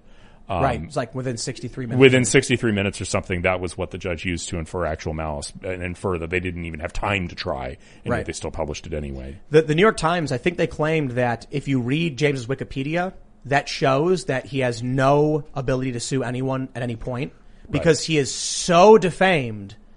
It's an interesting argument because I get it, right? The average person sees this and assumes all of these things are true and correct. So that brings me to the Wikipedia argument where if Wikipedia is claiming that, sex, like, we got very serious problems right now. I guess the issue is James is, like, one of the few people going to war. Like, where's everybody else? I don't know how else you, you, you, you, you know, well, for, rally the troops. For just a little help, I pull up Bill Ayers' Wikipedia. I don't know if you guys can do that. Oh, yeah. But, this like, I just, from the Weather Underground, this is the right? Weather Underground terrorist, right? Weather Underground Weather terrorist. Weather Underground terrorist. Uh, excuse me, Will. Excuse me. Mm-hmm. William Charles Ayers is an American elementary education theorist. Oh. Oh, yeah. And he was a leader of a militant group described by the F B I as a terrorist group. Okay. That opposed U S involvement in the Vietnam War. He oh, that's known, all they did? He is known for his nineteen sixties radical activism Activist. and his later work in education reform, curriculum, and instruction. Come on, Will. Oh, he is? That's what he's known James for? O- they say Not James setting o- off bombs all over the country? And they Absolutely say Project, Project Veritas is a far-right cons- activist group mm-hmm. that engages in disinformation. You're talking about Enrique Tarrio, the chairman of the Proud Boys, a far-right neo-fascist and male-only white nationalist wow. promotes and engages in political violence. That sounds right, yeah. Right. Like, like not setting off bombs, by the way. Right. Yeah. How many bombs has Enrique Tarrio set off? Zero. Zero? Zero. It, do, it does say in the next paragraph he engaged in a campaign of bombing public buildings, oh, including sure. police stations, the U S Capitol, and the Pentagon. Secondary. Wow. Thanks for bringing that to my attention in the second right. paragraph. Exactly. Why doesn't it say, William Charles Ayers is a far-left terrorist and conspiracy theorist mm-hmm. who is most known for engaging in terroristic plots and insurrection against the United States? That would be pretty accurate. Yeah. Or at least, like, you got to have the same sort of neutralizing. Like, I mean, I've seen so many people on our side who have Wikipedia profiles that begin just like the one about Enrique Tarrio. Far-right's an opinion. It's, yeah. It's an immediately, it's Listen, an opinion. Mm-hmm. Saying William Charles Ayers is an, an American elementary educational theorist is a fact. You could argue some of it's an opinion, like what does it mean to be a theorist? But no, like he does that. Yes. You could also say he's a terrorist. That's also a fact. Also true. But if you said he was far left, far right, you know, or whatever, they say self-described communist. You know why? Because calling him a communist could be an opinion. As a self, by, by, they, they say. He was, uh, you know, a, a founding man, a co-founder of the Weather Underground, a self-described communist revolutionary group. They're very careful when it comes to Bill Ayers. With everyone else, from people like Mike Cernovich, Jack Posobiec, or Project Veritas, James O'Keefe, they assert a bunch of opinions. They're deceptive, they're misleading, they're conspiracy theorists, they're far-right, none of which are statements of fact. Why is Wikipedia engaging in opinion articles about people? It's two thirty. two thirty is so broad, and I mean, this is actually one area where I think – I really think we could do without two thirty. I mean, I think, yeah, you know, or, or very much narrow it so that, like, you know, Wikipedia, okay, it has its little, it has its pages and people can access them if they want. But if they show up on Google searches, which they do, then oh. that's Wikipedia publishing them. So they're now, they're now liable for whatever defamatory content is. I, I made this argument the other day. This bill, this, let me, let me, let me pull up James O'Keefe. This is going to be good.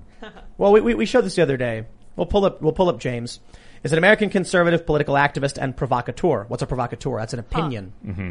What has he done that's been a, that, that can be definitively stated as, as, as being a provocateur? He's a journalist.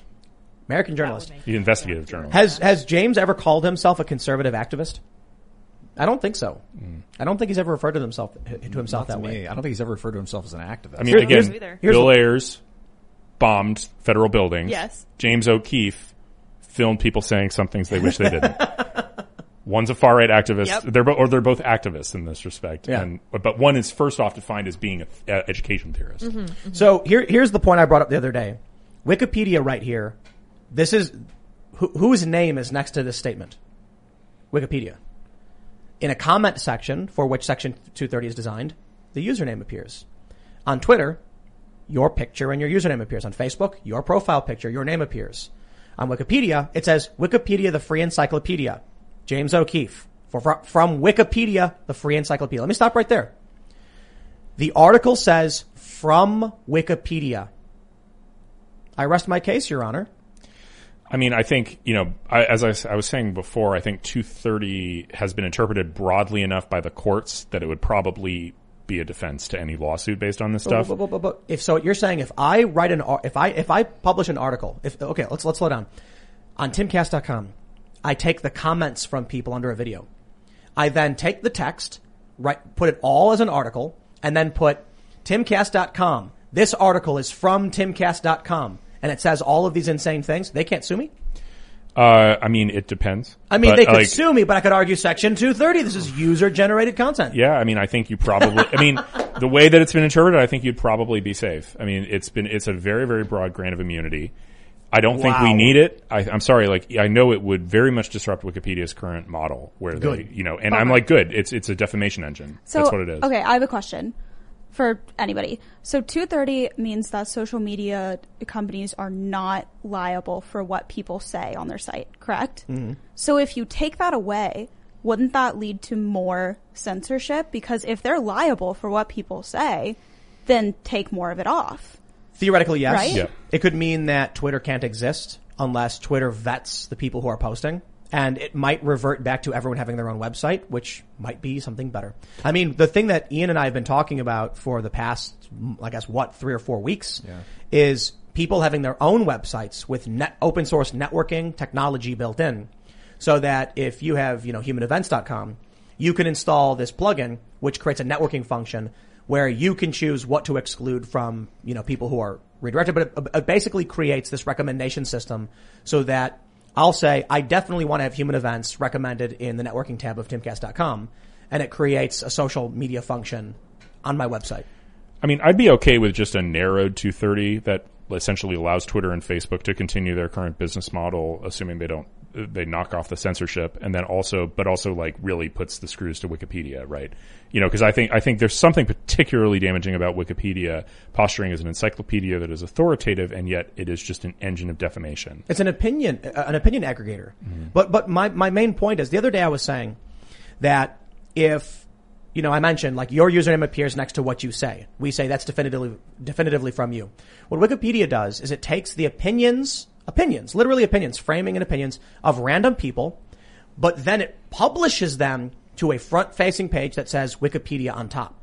Mm-hmm. In my opinion, and some of these articles, notably the James O'Keefe article, is protected. That means Wikipedia has decided the general public is not allowed to edit this. Only their select group of individuals. So what's defining this as user-generated? That they're not paying these people? That's it. Yeah, I mean, and, well, what do you think? Who's who's got plenty of time? Like, I mean, so so so I can have users, three of them, come over to the studio, and I'll say anyone is allowed to to write on this website so long as you're a pre-approved user who's not getting paid, and they can write whatever they want, and I can't be sued over it. That, that's that, that's an amazing standard. The the main issue though is sure maybe someone argues yeah, but everything on the page is a user in the back end. It says from Wikipedia. It doesn't say from user John Smith one two three. It doesn't say from Ian Crossland. It literally says James O'Keefe from Wikipedia, the Free Encyclopedia. They are asserting they are the, the people speaking these statements. Yeah. Yeah. James, sue them. I mean, well, we need we need to we need to rewrite two thirty so that it doesn't cover this. Like, I think how does it, how could it cover you saying I wrote this? It shouldn't. I mean, but it, just, you're saying it does. I'm I, I, I'm pretty sure that under current case law, it does. So right? so what if what if I said, oh, won't someone rid me of? Uh, oh, won't someone write me this article claiming that Ian did a backflip? It's just user generated content. I mean, you know. Maybe that's a little bit closer to the edge because you could be construed to be actively soliciting a defam- defamatory content.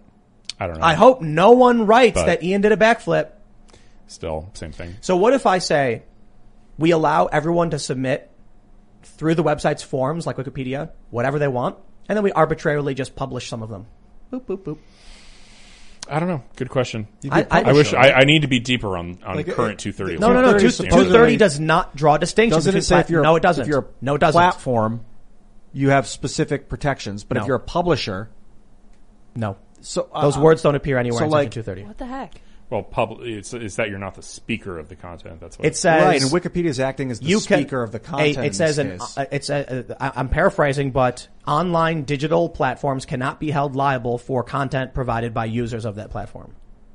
And then it's, it also adds an extra, another provision saying it, you, you cannot hold a website responsible for the speech of its users if they're acting in good faith to remove lewd, lascivious, or otherwise objectionable content. It's more, it's, it's a slight, slight tweak on that. It's that you can't, they're, they're not liable for that removal, right? Good faith removal right, right, right. Is, is, they're also shielded from liability for that.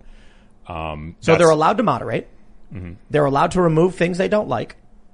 And they're allowed to literally publish things. But it's, it's, it's not their opinion, so it's fine. Is it for any website? Any, is this just any, any social every, network? All of them. I don't think that this these should protect contributors the New York Times. Or users. It, it protects the it protects the New York Times from their comment section. No, right? no, no. no. why, why wouldn't it protect uh, an article? Uh, an article is like that's that's actually the New York Times speaking, right? Well, what's the difference between the New York Times publishing an article and Wikipedia saying from Wikipedia? Uh, it's an employee of the New York Times who's actually writing the content. This is great. This means we I can start a newspaper and just not pay people. People would love to write for me, and then I can never be sued. Well, I mean, you can just put the pages on the website and let people write, you know, and, and not. Well, well, look, the goal is, like with Wikipedia, they put protection on these articles, so only their select people can make changes.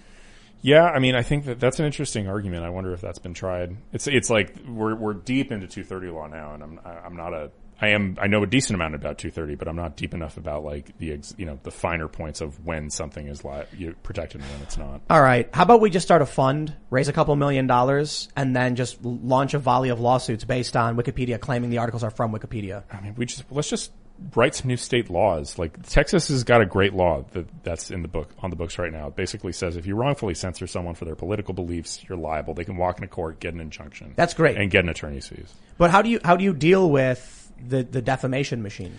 The defamation machine, I think. The smear merchants. I think, I think you need, you just need to amend the law that basically says if you affirm, if you amplify or like redirect the comments. Basically what I think, I think a world where Wikipedia was just an, a web page where people could post and that's all that happened, right? I would, I would be able to say, okay, you're, you're, you're protected from liability for what people post since you're just opening it up to the world. But the moment Wikipedia is redirecting information about Wikipedia entries to Google, okay, now you're speaking, right? You're yeah. adopting these views now. Um, and so I don't know how to, you know, I, I think you could probably write a law. It would be tricky to do it, but in but general, you're not going to get it at the federal level. Yeah. I mean, it, not, not anytime soon. So, I mean, maybe, but, and the state law can't conflict with federal law too. So you can't, that particular law couldn't be done at the state level, right? If you like, if, if it conflicts with existing federal law revolving around, uh, Section two thirty, you know, federal, there's the supremacy clause, right? The yeah. federal government can't legislate everywhere, but when it does, state law can't conflict with it. So I guess we need uh, – we, we can't wait for these laws to get passed. I mean, look, Texas might be doing that, but maybe I mean, we can, Florida does we can try stuff. Suits, but I, I don't think the suits will work, right? I really think this is one of those cases. Sometimes the federal government writes a law that, you know, insulates people from liability, and the only way to be able to sue them in the future is to get that law repealed. All right, so someone needs to call Ron DeSantis and be like, can you guys do this, please? They're, they're doing that censorship bill. They're doing a good censorship bill. I think the Texas one's a little better. Texas one's a little more focused on pr- protecting just average citizens. The, the Florida one was like fo- focused on political candidates, if I remember right, correctly, right, right. and didn't provide like a broad private right of action for citizens who were censored. Um, Texas has got it nailed down. Texas is doing it exactly right. When, when can we expect that, do you know? I think it's working its way through the... I don't know. I'm not exactly sure. I, th- I might have passed already. I don't know. They, they, I mean, I know that it was uh, governor of Texas announced his support for it, and I think it was. If uh, I got to be honest, if Texas passes that law some soon, I think we might relocate there. I think it's a strong possibility we were we would we would relocate Absolutely. there. Oh yeah, I mean that would, no, no it would be the state where you'd actually have protections. Now again, there's an there's another interesting problem, which is does two thirty preempt that too, because two thirty says you have this liability shield for good faith removal. And Texas is saying, no, you don't, effectively. Like, private citizens can sue you if you censor their political beliefs. Now, you know, maybe there's no tension there because good faith might not be political censorship. That's one avenue. Yeah.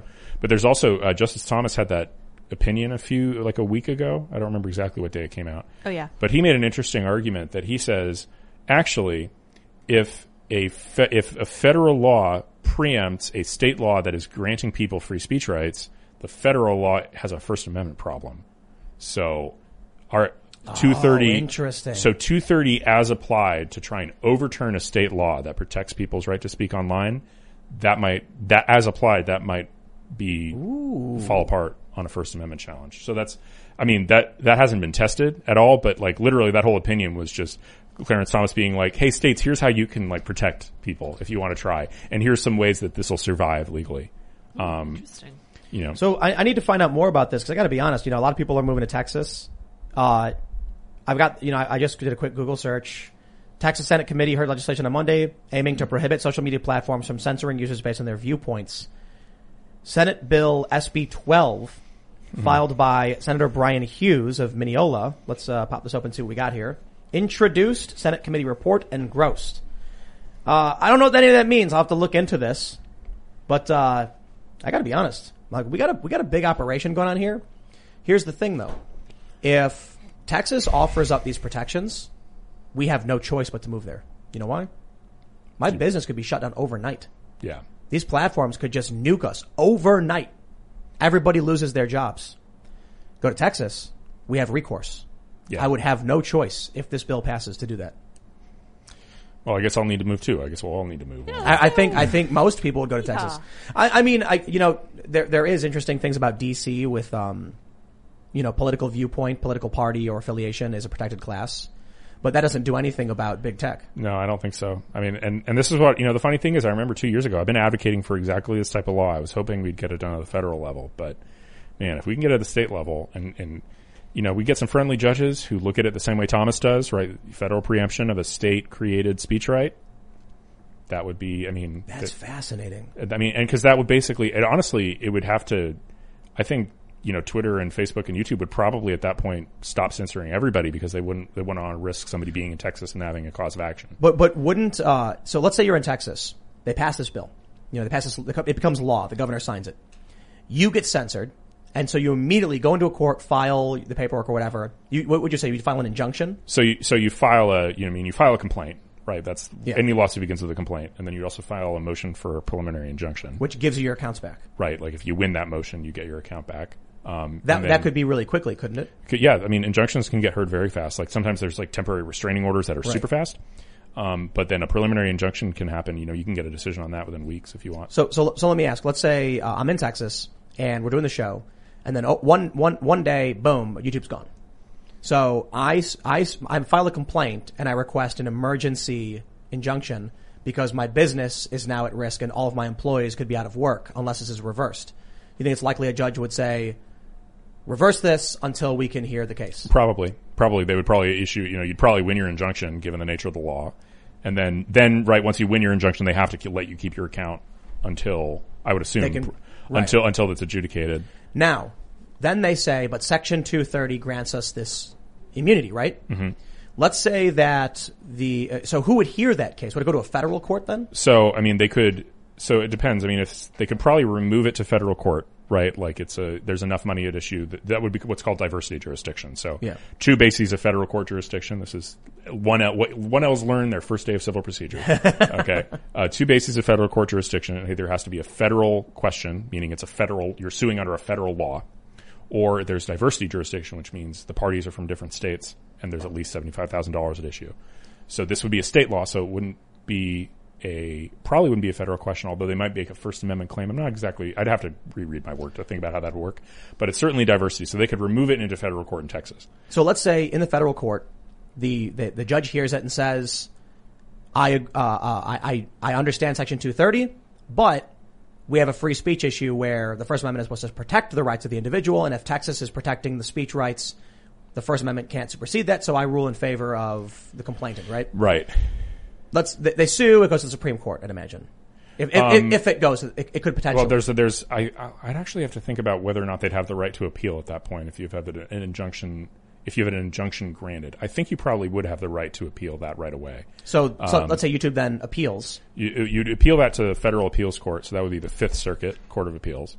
Um, then they would, you know, have a fairly, te- you know, fairly quick hearing on the injunction. Um, and then if they lose there, they can appeal to. So let, let's say they agree with you, and then they then YouTube appeals again. Then mm-hmm. it goes to Supreme Court? Yeah, Supreme Court. They would they would they would be applying for a stay of the injunction. Now here's my final question: if the uh, Supreme Court agrees with me in that case, would it impact the rest of the country? Depends on how they wrote the opinion, right? So if they write it an unpublished or non-precedential, it wouldn't. But they could easily, just as easily, write a precedential opinion on the injunction if they wanted to, and then that would be binding law. Why yes. would they do one or the other? Uh, sometimes they, they, they don't like putting out precedential opinions if it's like a very new issue. They kind of want to let lower courts handle it and like get more reasoned opinions. Also, in a rush, they don't like putting out, uh, because the part of the thing is they're, whenever they make a rule, it affects everyone, everything, yeah. a variety of different body of laws. So oftentimes, like, when they're forced to issue a ruling or an opinion on, on kind of short notice because it's an injunction, they are reluctant to make it like precedential. So there, there are reasons, you know, they want, so whenever something's precedential, they want to be careful and give it full review. So there's some reason, you know, in a, in a very, very emergency circumstance, they might issue like a non-precedential opinion. It possibly. seems, it seems tough though. It seems like the likelihood throughout the Tex, first, the Texas judge probably going to side with you because the Texas law says you can't do this. But then they're going to kick it to a federal court, and then you, you have what? The, the first federal judge, the appellate, and then the Supreme Court? Yeah, I mean, I mean probably wouldn't even, you know, the, I'm not sure. The state judge might grant you that immediate temporary restraining order before the case is removed to federal court. Could the federal judge say, I don't want to hear it? State state law stands? Uh, federal judge could, I mean, the federal judge could maybe say there's not even a federal court. I mean, it's possible there's not jurisdiction. Probably not. The federal judge would have to rule on the injunction. They could say, uh, For what they could, they could disagree, right? They could say First Amendment doesn't apply. We're denying your injunction. Then you could appeal, um, or vice versa. They could, they could go either way. It's interesting. So basically, Texas is granting you the right to this platform to speak, and the, the, the federal government would have to deny you that right. Right, exactly. Which is sort wow. of, and there, and there's precedent in different contexts where, not, not in the tech context, but it's like in the union stuff. There's some, there was some Supreme Court case where the Supreme Court said something like, if a federal law preempts a state right that grants a right to speak, that's a First Amendment issue, and there's a First Amendment prohibition against that. I wonder if, if you were suing YouTube, for instance, in Texas, but if YouTube's like a Delaware corporation, then would that, and you were in Texas, would that didn't automatically be across state lines and immediately become a federal uh, issue? Depends. So this is another classic one L civil procedure issue, yeah. which is a, a corporation is located in its principal place of business and its place of incorporation for diversity purposes. So Google's a, you know, primary California. place of business is California, Delaware corporation. So if you are a resident of either Delaware or California, it would, diversity jurisdiction wouldn't be available. But if you were a resident of Texas, yep. it would. Man, I think there's an easier solution to this. I think, Ian, you were saying in three months we can have this thing up and running? That was one person mentioned that if we had ten dedicated full-time developers that it could Yikes. be ready in three months. So that, that's like optimal pie in the sky, I think, three months. But yeah, something, I mean, within the year for sure, I would imagine. But what if we got like a hundred... you know, open source community, active communication in a Discord server. It would be good, and we're getting close to that, but there are diminishing returns when people code over each other mm. and, and forking. Yeah, too many cooks in the kitchen. So you want to, you want a crack team of like experts and specialists. So what, what, what I want to do is I want to make it, th- there's one big thing that makes YouTube dominant, and that's you make money on YouTube. There's a reason why people don't use these other platforms. People get banned from YouTube and they, they'll say, okay, fine, I'll now I'll go to Minds dot com. But you make money on YouTube. Now, Minds was smart about this, and they implemented a way to make money on Minds as well. And the token's actually worth like three bucks now. Yeah, so, yeah. so I've, I, I have an, uh, you know, I, all my videos automatically post on Minds and everything. But for most people, they need to make money. So we want to make a way that you can have an open source piece of software free for everyone that makes it very easy to install a website. You buy server space, boom, you install it. It's a functioning website where you can easily post things. WordPress already makes it particularly easy. So we're also going to provide instructions and for people because there's some, you know, learning curve, but it includes subscription functionality so that somebody can, you, you can easily plug in mm-hmm. if you're using PayPal, Stripe or some other, you know, e-commerce platform. Then you have a members only. So you can, isn't, un- isn't Ghost doing something like this? Because it's, this sounds similar to Substack, but Ghost, I think, except this is going to be you on your server with your domain. However you do it, you own it, and no one can ban you but yourself. That's now, Ghost. I'm pretty sure. I don't know if you guys are familiar with no, Ghost. I'm going to look them up, though. Yeah. It exists? Yeah. I think it might exist already. Ooh. So you, like, drop drop it onto your server, and boom, and then you got right, it. Right, right. Like, his, I don't know if you know Balaji uh, Srinivasan. Mm-hmm. He wrote about this, right? He was, like, writing about, like, how, you know, after Twitter censorship, how do you do this? And he was like...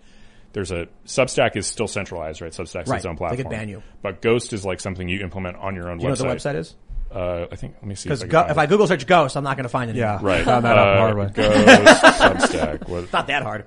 Well, but, but, but, but listen, listen, there's one other thing. M- maybe yeah. they've added this. Yeah. Uh, ghost dot org if you want to find it. We, we, we want to add a networking functionality because the next big thing about YouTube is that it markets you for you. Mm-hmm. Instead of buying marketing like a traditional show, if YouTube likes you and thinks they'll make money off you, they'll start promoting your work. So what we want to add to these websites is a networking section that's that's part of the package.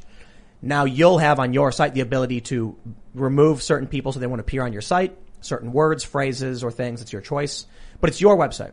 Mm-hmm. So then if I go to, if someone goes to timcast dot com, then this software allows people to comment, be users. It's connected to the Fediverse, so the mm-hmm. networking section functions like chat rooms or Twitter. But then they can also see recommended shows that are very similar based on keywords. So it'll be like Human Events and, you know, Carl Benjamin, Lotus Eaters podcast. And then they'll be like, oh, cool. And they can get that recommendation feed like they would on any other platform. But it's a decentralized network of people just running these sites. I was just thinking a cool feature would be if you opted in for your site to be found on other sites, then Tim could put my site on his site. And if someone found me through Tim's site, Tim would get five percent of the revenue. So hmm. you would be able to opt into that. It's not Ghost. Ghost is a, a free trial service. Sign up. It's like you get fourteen days free trial. I'm talking about we would give you – there's like a plugin. Oh, it's like free. It's just totally free. Absolutely free, free for everybody. Okay. And you own it one hundred percent. It's open source code. It's just okay. free to, free to use. When you open it, boom, all of a sudden your website has like a post section for you. You log in. You just like click a post like you would be on Twitter or whatever. You upload a video. And then you can click a lock button and lock it and say five dollars members only. And then people can click become a member. You'll need your own accounts. Maybe PayPal bans you. Maybe Stripe bans you. Maybe your domain bans you. Well, those are other services you can't get around. But there won't be a Patreon C E O who bans you. There won't be a Jack Conti who bans you. And then in uh, in order to – he's the C E O of Patreon. In order to then network with other people, it's in the Fediverse.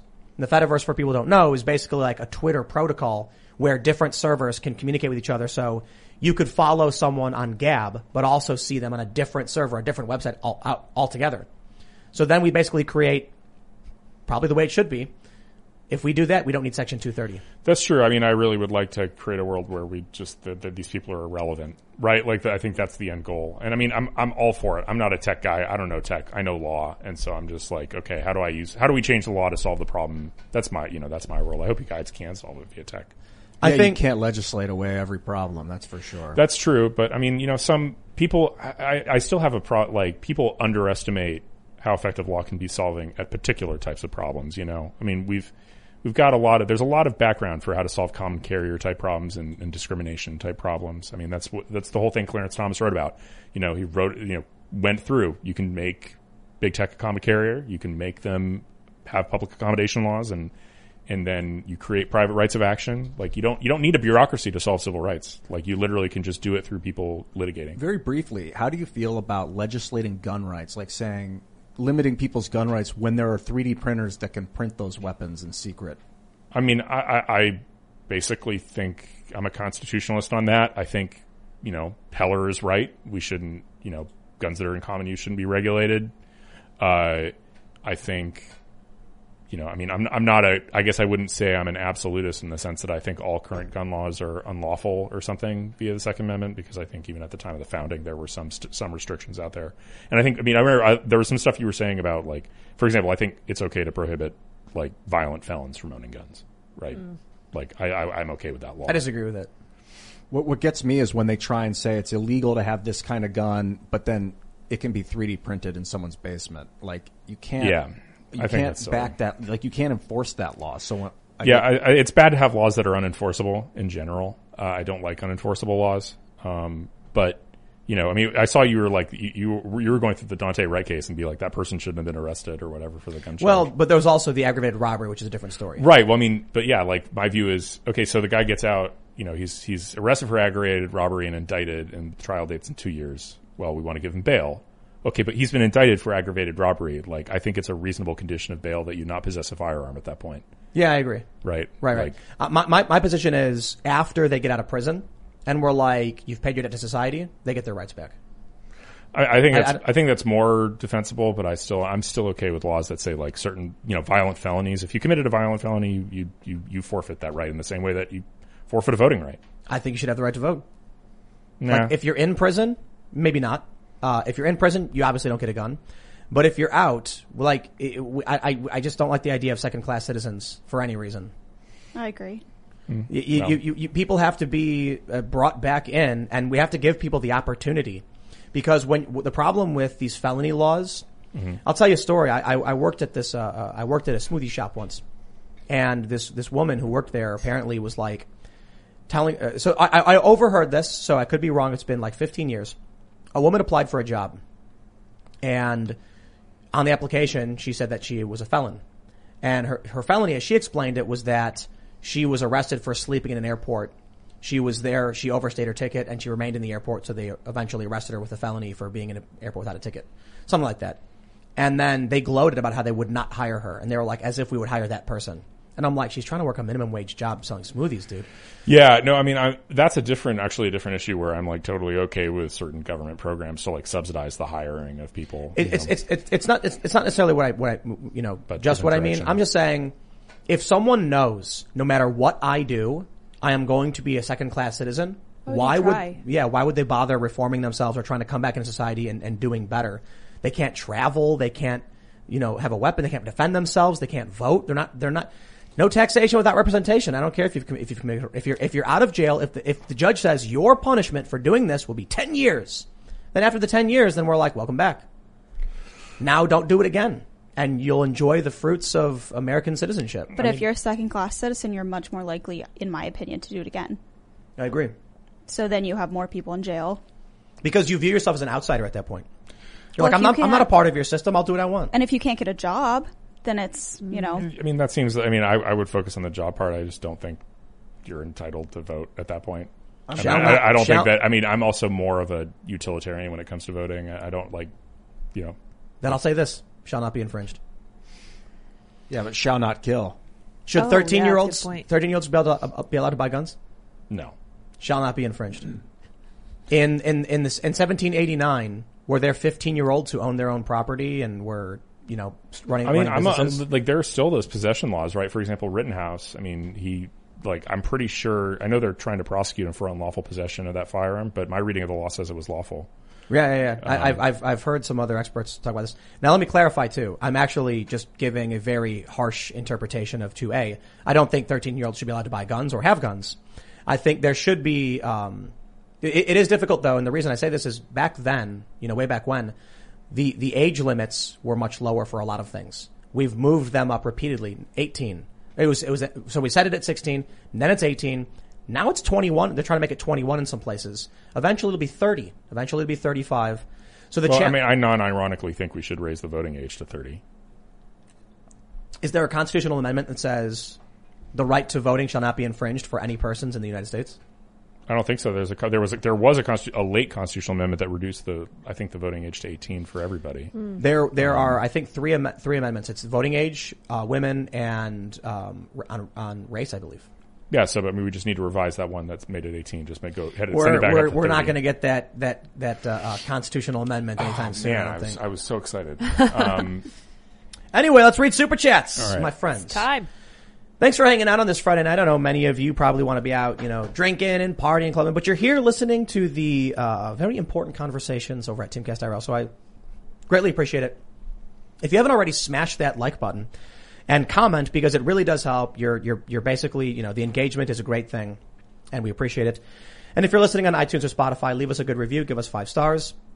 Go to timcast dot com, become a member, and, uh, excuse me, we're going to have a bunch of really awesome uh, content coming up in the future. New shows. We're in the process of reviewing new hires. So we've got, uh, I shouted this out yesterday, a, a paranormal and mysteries writer, which will be a part of the podcast show, and a news editor and a fact checker. We're going to have a, uh, an in-house fact checker who will be despised by everybody because he, they're not, they're not going to hang out. They're going to be isolated. They're going to be like internal affairs. A pariah, yeah. But, uh, we're, we're, we're in the process of, of, of going through these new hires. It's not so easy to just like grab a random person and be like, you're hired. We got to check for skill, do interviews, make sure people are cool and, you know, able to do the job. So yeah, go to timcast dot com. Let's read some super chats and smash that like button if you haven't. Christian Uh, Jim Gochian says, I work at a small business and I just found out that one of my coworkers watches your content as much as I do. So I'm finally able to talk politics with someone who respects free thought. Awesome. Hey, glad to hear it. Good stuff. John Lee says, hey, Tim, when is the chicken stream starting and is it twenty-four hours? Yes, and soon. You see the chickens we have outside? No, They're getting not. so big, so fast. They're growing fast, yeah. Spring chickens. Okay. Yes. We had eight. Unfortunately, two didn't make it. They I- were... uh They succumbed they, to yeah, the worm. A, I, I was I was listening to some podcast by Ryan Holiday, and he was talking about if you own a farm, you get much more familiar with death broadly because, like, you own chickens Good and point, they die. Yeah. They had parasites, and we immediately uh, went to a vet, was provided with medicine, and the medicine wasn't enough. Mm-hmm. It, it just, it's too late. You know, we we called the, the, the far, chicken farmer guy who we bought it from, and he's like, look, sometimes there's there's weak chickens. They don't make it. And you, you it's you try everything, and... And so we were sad, you know, two of them didn't make it, but these, these ones we have that are six, six are, are awesome. One of them almost died. So they, so they were oh. getting sick. And, um, when we, we, we tried, we started giving medicine, two didn't make it. So we immediately, one of them that looked like it may be a little sick, we immediately just started giving it the medicine, and it's smaller than the rest. Cause I think it would have died if we did not give it that medicine. But, uh, we're going to be setting up a series of cameras. It's going to be twenty-four seven live chicken cam. Tim Pool's chickens. That's right. Absolutely. It's called the Chicken City. Well, according to this uh, article by, from PETA, chickens are arguably the most abused animals on the planet. Not so, ours. Not yours. Ours no are way. the most pampered. I'm glad you're taking care of these. Yeah, we're going to we're gonna have them. Lovely ladies. We're so we're, we're going to get the eggs from them. It's going to be fantastic. I we're really going to have like camera, a camera on the on the, the Chicken City twenty-four seven. And they're hilarious little things. Uh, they're smart enough to know not to drink their water, water that's full of feces, but they're not smart enough to not take a dump in their water. So it's like, yeah, so, so Andy, who, who does the, the construction stuff around here, he was like, they're right in that sweet spot where they won't drink the water with their crap in it, but they're not smart enough to not crap in their water. So it creates problems. So do you great. build like a, a drinking thing like at neck level? A little for higher, them? yeah, maybe. Well, what we're going to do is we're going to create, uh, we, we have an we have, we have some ideas for a water system that will automatically funnel like flush it, through. Yeah, it'll be at an angle. Oh, yeah. So if they dump in it, it'll it'll float down, and the, and the water coming at the top will always be oh, cleaner. Oh. And, but you got to just change their water and give them mm. food, and, and you know, for the most part, they take care of themselves. They walk around eating bugs, and they eat grass a lot, and they destroy everything around yes, them. Yes, they do. It's going to be great. But Dinosaurs. we also we also have the Chicken City connected to our garden. Cool. So what you do is in the springtime, you let them into the garden, and they Pest till disposal. they till the ground for you. They mm-hmm. scratch it looking for bugs, and then you get all this loose dirt, and then you go in and you plant your you do plants. All right, let's see what, you, what we got uh, in super chats. Gouda says, when Doge crashes and lots of people lose their money, crypto will be heavily regulated. It will hurt the industry. Mm. Um, I don't think so. There's a there's a funny comic. It's uh, Cyanide and Happiness, and it was it was uh, on Aged Like Milk on Reddit, and it was someone getting it's like a guy's robbing someone. He's like, "Hey, you, give me all your money." And the next panel, next panel is, is he goes, "I don't have any. I only use Bitcoin." And then the robber goes, "You need this more than I do," and handed a bunch of money to him.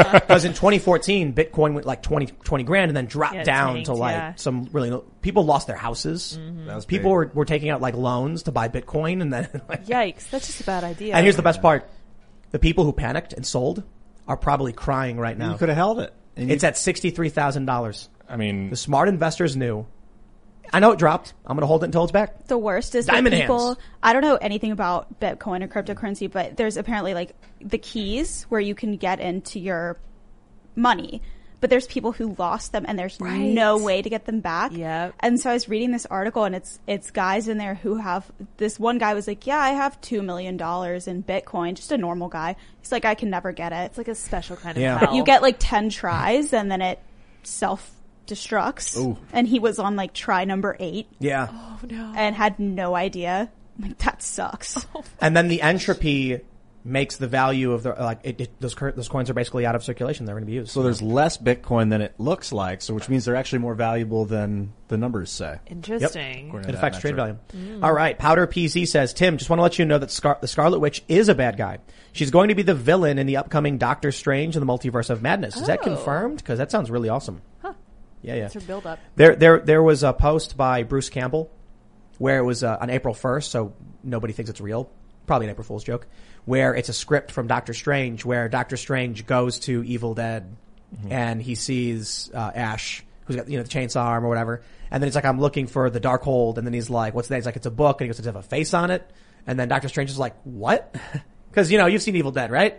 The Necronomicon's got a face on it or whatever. Something like that. I don't know, whatever. If they start... I, I have no idea what you're talking yeah, about at all. If they yeah. start crossing... You are not a man of culture, Will.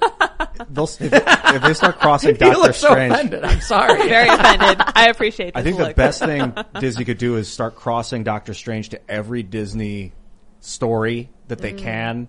I don't know if they own Dark Tower or not, but Benedict Cumberbatch is such a good actor. Po- possibly one of the best actors on Earth, maybe. Good, what? Yeah. I think he's top top three actor, in my opinion. That that he could cross over into any genre, and it would be the Doctor Strange character. He's amazing as Doctor Strange. He's yeah, fantastic. It's it's it's it's brilliant. I thought he was awful as Julian Assange. It was the weirdest uh, trash oh, I'd ever seen. That. Yeah, I was just like, what? That's a big role. Very weird. And like, so I'm, I've met Assange, and I'm like, I don't I don't know. I don't think it's Cumberbatch's fault. Wrongly the, cast. First thing I no, saw no, no. The writing of like what they view oh, Assange okay. to be just so seems like makes no sense. Did you see yeah. uh, Star Trek when he played Khan? I liked it. Yeah, he was, was incredible. I didn't know who he was when I saw that. I just was like, God, that but people awesome. Were mad because it was uh, who was it? Ricardo Montalban? Is that his name? Montalban. Montalban maybe? Or something. I don't know. He played Khan in the original movie. Oh, okay. So then they like you know now they have this tall white dude. Everyone got mad. Well, all, the, all, all, like all the people the that whole you know, time. Con. He was very intense. I was like, oh my gosh. All right. Wayne Smith says, quote, the F B I has made an average of more than four arrests a day, seven days a week since January sixth, says acting Deputy Attorney General John Carlin. They can do it for the Capitol, but can't do it for looters and rioters. Yep. That's right. Yeah. Well, we're, I mean, embrace the fact that you're second class citizens already, you know. Jeez. Yeah. Kind of. Yep. All right. Voltage. Uh, Voltage Volt says, hello everyone of the Beanie Compound. I finally subscribed to the website right before the show started. Been watching for about two years now. Haven't missed a show. Love you guys. Awesome. Nice. Wow. Too, we, we have a massive library of content. So if you go to timcast dot com, we have this new streamlined members area. When you click it, you actually can see, just scroll down very easily, all of these different subjects that you can, you can watch. Some of these are like an hour long. We've got, we've got one with, um, James O'Keefe. It's an hour. Where it's like a, it's like a full podcast episode, so that's just part of the members only stuff. So go go become members, check that out. All right, Turk Longwell says, Tim, I mentioned in a Lefty Chauvin YouTube live stream about giving sixteen-year-old guns with their driver's licenses. They hated the idea and called me sick. two A, right? You know what's interesting? Hardcore leftists are very pro two A, and yes. uh, I think it was Vosh who was tweeting that in the event things fall apart. It stands to reason you don't only want the right-wing militias to be armed. Yep. So you probably, leftists should probably want to have guns. Like, it's a really good point. Yep. Well, like, I mean, that's, that's Weather Underground too. Like, again, I've read this, I read this whole book about, uh, Days of Rage, which I can recommend by, uh, uh, Bill Burroughs, I think. And, and something that, you know, Bill Ayers, like, was famous for being in front of, like, a Weather Underground conference. And he's like, do you guys own a gun? Do you not understand what's coming? Like, the whole idea is they're revolutionary communists. Right, they thought right. they wanted to do Cuba here. And so they're like, of course we want guns. Like, yeah. That's important. The problem is they're allied with the establishment left. And the establishment left thinks guns are like nuclear bombs. It's the craziest thing. You know, I really, I genuinely believe if you've got somebody who's like, I'm a gun owner and guns should be banned, that's a grifter. That's absolutely a grifter. Because if they've actually held a weapon and they know anything about it, they know the Democrats are wrong or lying and they have no idea what they're talking about. When someone says, you know, I, I was in the, I was in the Marines and I had a gun and we shouldn't give weapons of war to people. It's like, okay, I know you're grifting because that means you know an A R fifteen is not an M sixteen. You have no idea what you're talking about. Those people are almost always like some back office types and the, you know, right. They were like Jags or yeah, something, yeah, yeah. you know. And so then you have the rest of these people. I'm confident they've never held a weapon in their life. Just not, not even, I, I wonder if they've even held like a, a super soaker. It's not part of the culture. Like yeah. it's just, there's a big cultural difference. I mean, and I, I think that's something that liberals really struggle with, the idea that it's completely alien to them that guns would be something like you, you go with your kids, you hunt, you target shoot. It's yeah. like part of the like, way, the way I described it is when I cross a busy street, I'm not worried about getting hit by a car. You know, th- there's cars driving all crazy and you're walking and you're, there's a stop sign. You really think that that sign, which is just a representation of an idea, will stop someone from slamming into in that car? Yes, because people don't want to kill you. So when I see someone walk around with a gun, I'm not worried about them trying to kill me. Yeah, but you gotta look both ways because those stop signs sure. won't stop a car. That's right. So when you're walking near people you don't know or trust, you have to be aware of your surroundings at all times. It doesn't matter if it's a car or a guy with a gun. And if you're going to use a gun, you better or a lady know, with a gun. You better know how to use it. And yes, you better be trained with be that responsible. Thing. All right. David Norman says blocking traffic during a protest is a violation of the non-aggression principle. Interesting. True. Agreed. The libertarians found something they're right about. uh, congratulations. Ooh, burn. uh, but they are quite correct, and uh, that's why they should go to jail for doing that. All right. V B D C says, Bill Ayers also wrote Rules for Radicals. What, well, that was Solinsky, wasn't it? That w- I'm pretty sure that was Alinsky. Yeah, I know. Yeah. I mean, Ayers wrote some things, but I don't. He didn't write Rules for Radicals. Yeah. He might have written some, like, uh, it's possible he wrote something for radicals, it, but... Yeah. Um, that's not, that was Alinsky, which I think most people should read. Um, I think, you know, Alinsky dedicated it to Satan, I think is the yeah. first radical. Yeah. And I just see that as, I, I, maybe I'm my Harry Potter, I'm a little rusty, but it's like a horcrux. It's something designed to prevent, it's yeah. something designed to prevent like conservatives from reading it. Like they see them like, oh, no, the gosh, horcrux, terrible. Pre- yeah. Horcrux preserves the soul of the person so they can't die.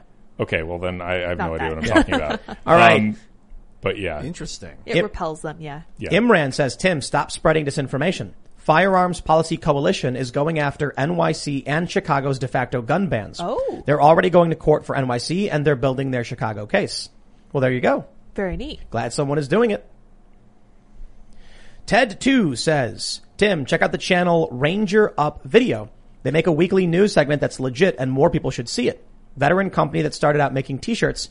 You should have Nick and Matt on the show. Would be great conversation. I will we write will, this down. Yeah, we'll look into their channel. All right, let's see. We will find some. Uh, Stephen A says, I made a bunch on the Holy Doge, so here's a tithe to the High Priest of the Beanie. Woo-hoo. I love my gorilla shirt. It's super soft. Awesome. Legit, yeah. Teespring has really great uh shirt quality. Yeah, I noticed it was soft. I love yeah, it. Hey, I was re- impressed. Remember, if you're making money on Doge, that you need to you need to declare all that stuff as uh, capital gains. Oh, yeah, for tax like purposes. Well, if wait, you sell it, if you sell it, right? Yeah. If you receive Doge from someone, you've already gained. So that's where it gets interesting. I wonder how that would work. Like, let's say, let's say you know, you give me a Doge, right? Mm-hmm. And it's worth five cents. At the end of the year, it's now worth fifty cents. Do I owe on fifty cents or five cents? Huh. You, I mean, you owe on five cents. It's the value of, I mean, I'm pretty sure value you can when you were value of the gift when it was given. Ah, okay. Right. Like, but then if you sell it, your value, you have to pay taxes on the gain. Uh. Rad number two says, I don't care how peaceful you are blocking traffic. You're still halting everyone's right to travel without being unreasonably stopped. That's a civil rights violation, so a felony charge is perfectly suited to that. I just love how the commenters are totally supporting my side oh, of this of debate. This ah. is fantastic. See, we, we it's a war. We're, yeah. we're we're open to differences of opinion. Yeah. I got mixed feelings because I, I agree with you, but I also acknowledge the United States is an act of civil disobedience. Mm. Right. You know, this is sort of the dilemma. I mean, this is the Hamilton dilemma, right? Hamilton really quickly realized, like, hey, you know, we can't just be revolting all the time. People actually do need to respect lawful authority. And, you know, that's, I mean, as part of... Now difficult. That we've removed the king, everybody must stop revolting because I'm in charge now and must respect me. No, he's not a tyrant. Yeah, but, I mean, he you know, he was, oh, the, oh, he was yeah. second in command. You know, he was a... Hamilton basically built the federal government. Like, we, yeah, we sort of underestimate oh, yeah. that, but a primary author of the Constitution, responsible for many of the early departments and, and a lot... Brilliant. Brilliant, like the plan for manufacturers and economics. I mean, brilliant guy. Um, but, yeah, I mean, he was...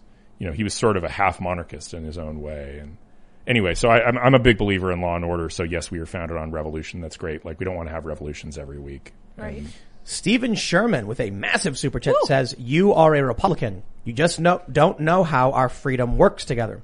Now, do you mean like little R Republican, as in like the Republic, or the political party? Because I'm not a fan of the Republican Party. Yeah, I'm not either. Well, it's, it, I remember still, I, I, I always chuckle because I remember we had like a conversation before we did one of our shows, like a YouTube show a couple of years ago. We had a conversation where you're like, Will, you know, it seems like we agree on everything, and yet you're a Trump guy. and then, and then you, you became a Trump guy. So yeah, just... but the, the, Out of the, necessity. The issue was Trump released a comprehensive list of things he was, he was going for. Yeah. And I was like, eh, I can get behind that. That's good. I mean, that's all true. I don't know. Like, I was always, you know, I've, I've, my view of, you know, I, I can be annoyed at the Republican Party, but at the end of the day, like, I, I don't, I don't think it's responsible to let Democrats have power if it can be avoided. That's true. I get that. But I think my, my bigger point was that on the issues that are relevant today in politics, we mostly agree. That's true. But I even think, though there's probably a wide range of, of things we completely disagree on, like we disagreed today on, you know, that's the protest true on, stuff. on the protest stuff. Like I, I have a fairly lefty view on the protest stuff. That's you know true. What I mean? And it's interesting how when you're honest and you understand the truth, and you're like, we actually know when the news is lying. So there's no issue when we're like, oh, I disagree. Oh, okay. The issue yeah. is when the left believes things that aren't true, and you confront them with the truth, and they lose their minds because of it, or they don't want you to say things that can conflict their worldview, or they're just bigoted. I mean, that that's yeah. a big problem that I see. I mean, just people losing friendships, people disowning their family. I mean, that's yeah. that's cult stuff. You know, it's we were watching a lot of the Scientology in the aftermath, um, the Leah Remini show, and and you know, Scientology has gets all this flack for disconnection, um, which is the policy where like, somebody leaves the church, their whole family needs to disconnect yep. from them. And I'm like, this is what woke liberals do. Like, woke liberals watch the show and like, oh, that's crazy. I would never do that. Also, like, I disown my racist uncle for being a racist. This is, the, this is the problem. There are a lot of people who are like, I'm a big fan of the show. And I'm like, prominent people. I was like, why don't you come on? Well, I mean, look, I work with a lot of people. And I'm like, dude, do you really want to live that way? I'm sorry. I'm sorry. Hold on. I'm not entirely sure how you really could be a fan of the show if you're also unwilling to actually just stand up for yourself and say, I just happen to like the show. There's nothing more freeing than being in this space, honestly. Like, at least, I, you know, I have to worry about Twitter. I have to worry about somebody else. But at the end of the day, like, I don't worry. I don't have to worry that I'm going to say something that leads to me being fired. And I don't have to worry about saying something that, you know, well, I, I just can say what I think. The thing is, for most conservatives that come on this show, this show is leftward for them. No conservative is going to be like, Will, why are you talking to Tim Pool? Don't you know he was yelling about taxing the rich? What are you doing, man? You're, you're, no conservative will do that. Conservatives will come here and be like, I think you're wrong. And I'll be like, I think you're wrong. I'm like, well, that was fun. Yeah. But if we go, if, if, you know, if we cross that line into the tribal left, or I should say, I'm sorry, if the tribal left crosses the line in this direction to rightward, then they get harassed and berated and attacked and they're yeah. scared. Well, they, I mean, the they, funny thing is they probably, t- sorry, I'll let you go. Just one last point. They would probably say, like, how dare you give Tim Pool a platform? Yeah. yeah. Which is, like, the most hilarious yeah. thing. Anyway, yeah, so. Well, because for them, they say things like, oh, speech is, this speech is violence. Exactly. It, it yeah. is literally not, vi- like, that is quite literally untrue. Yes. But, like, quotes and sayings like that, when you actually believe stuff like that, then it does become unacceptable behavior to go on Tim Pool's show. Right. There, there is one way that speech can be violence. If it's really loud? You scream if really it's loud. Really, yeah, exactly. Yeah. You scream and... I hate loud bars. Like, does anybody else hate it's loud violence. Bars? I like yes. silence, I can tell you that. I hate loud bars. No, but if you, like, got close to someone and screamed the Second Amendment over and over again into their ears as loud as possible... We're not the ones screaming, okay? Your speech to the eardrum. Is hurting somebody. Literal violence. Literal. Yeah. yeah. All right, Corey... the exception. Corey Hill. Ooh, this is important. Says, oh. Tim, we have been trying to reach you about your car's extended warranty. Oh. You should, have you guys been getting those calls? You should answer that. Yes. yes. Why? I was just kidding. No. When they call me, I go, which one? I have oh, been getting those. I've been getting some call. I, I usually delete it after the first yep. three Scam seconds. Scam likely. Yeah. Hang up. I Scam likely. Mm-hmm. Ruslan says, hey, Tim, Ian, S B five one nine in California is going to legalize D M T. This is weird because I am on the fence with this wow. bill. Wow. That's so weird that California's like, we will lock you up for the stupidest things, but you can smoke drugs. Whoa. S B five one nine? Yeah. Mm-hmm. Controlled substance decriminalization. So Ooh. It's not legalizing it, but it looks like it's decriminalizing it. Right, right, right, which means you can have it, you won't go to jail. So we're going to learn, like, tomorrow Joe Rogan announces he's moving back to California. So it'll be like a, it'll be a California is just, just going straight to Mad Max, right? Like, just endless homeless encampments. They're not going to do a thing about them, and then you can do whatever drugs you want. Yeah, like, sounds wow. great. It, it is psychedelics are way different than amphetamines, though. So yeah, I'm kind of down with that. At least I'm, with the medical. I, I don't have a strong view on whether D M V D M T should be decriminalized. Have you ever smoked it? Nope. It's amazing. Yeah. Mm. I've only smoked a little bit, mm-hmm. but apparently, when you talk to people that go deep, it's the one. Spiritual. Yeah. Ayahuasca. Oh, is D M T ayahuasca? Is it the same it, thing? Ayahuasca causes your body to produce large amounts of D M T. Oh. Uh-huh. That's where that That's experience comes from. Okay. Yeah. Interesting. V B D C says, by the way, Kaelyn from from Scriber was on your show. Yes. Lydia said, we That's know him. One of our friends. That's we why we him. wanted to talk about him getting brutally beaten yes. because that was the context of the segment. Here's a guy who's willing to go on the ground and actually risk his safety to get his information versus C N N, who surround themselves with security guards while complaining about guns and lying to people. So it's like inverted. Do you yes. think- Sorry. Oh, th- having him on with a bruised, beat up face. I, mean, I don't want to objectify you, Kaelyn. I'm not doing that. But I mean, having having someone on that has experienced physical trauma, like so you can see the effects, would have like a, more of an impact. Wow, YouTube might might take that down. Yeah, that's what I'm wondering. Oh, yeah, yeah, YouTube says you can't show like violence. What's it called? Yeah. But I, I think they wouldn't take that one down. Real hurt. It, actually, this is really interesting. YouTube just relaxed their rules. Hmm. There was a big announcement that as of the fifteenth, you're allowed to have some swearing. Moderate profanity, uh, at a certain point to the other, it's weird, but you're actually allowed now to show violent interactions with police officers. Oh wow. Like straight up, you can show it and you can monetize it now. That to hmm. me was crazy. I was like, but you so know, they're letting you, that cuss again. Yeah. no, they love no, the show. No, no, no. But, but listen, listen, the issue I think was that a lot of leftist activists were getting demonetized mm-hmm. for showing Daunte Wright or Daunte Wright or, or, or Adam Toledo. And so YouTube was like, okay, okay, fine, fine, fine. You can do these now. Mm. Cool. Interesting. Yep. Finecastle I E says, congrats on the one million, Tim and Cast. Since our pillow was a success, would you ever sell a t-shirt called Our Gorilla with the gorilla wearing a beanie holding a hammer and sickle? Maybe. That's we're trying great. to, we're trying to figure out I am a chimpanzee full of snakes. Yes. But I think that's a Jordan Peterson. Well, hold on. Seamus of Freedom Tunes made a joke about it. Jordan Peterson apparently said something to this effect where, uh, I, I guess Seamus pointed out that in a lecture, Peterson said, like, what are you even anyway? You're a chimpanzee full of snakes or some approximation of that. Yep. So then he did a, the, the, Jordan Peterson is the Red Skull joke where mm-hmm. the Avengers are watching Red Skull lecture and he says, what are you? You're a chimpanzee full of snakes. And so then we said it on the show, everyone laughed and they were like, make a t-shirt. But maybe Seamus should make the t-shirt because oh, it's, that'd be great. It's his that'd be joke. Perfect. Yeah. You know. That'd be fun. I'd hawk his merch. Heck yeah. Yeah. It's probably a shirt he should, he should be selling. Chimpanzee full of snakes. What's bizarre? Look, man, I think Jordan Peterson's great, but a lot of people who are passive viewers of him don't realize he says a lot of things that you would absolutely be, be baffled by unless without you. Without context. Yeah, without the yeah, full yeah. context of his lectures. Like the, the snakes and the, I just, it never Seamus struck really, me. really gets it. Yeah, I heard it. It never struck me. All right. Brown Bear says, if I'm stuck in traffic because of a bunch of protesters decided to protest in the middle of the street, I immediately hope whatever their cause is fails no matter what it is. I agree with that. Yeah. Yes. Absolutely. Yep. Yeah, it's selfish. I mean, it's fundamentally a very selfish way to protest. It's just indifferent to other people, inflicting pain on third parties who have nothing to do with your protest. P R suicide. Yeah. Jail. All right. Christopher K B says, Tim, are the chickens getting a YouTube channel? We did mention this. The answer is yes. It is going to be called The Chicken City or something to that effect. We don't know the full name, so, um, but, uh, we have the, the, for, we, we, we double fortified The Chicken City. So we used to just have one layer of like chicken wire and then we, mm. we doubled over it with, uh, We're with a stronger, uh, metal.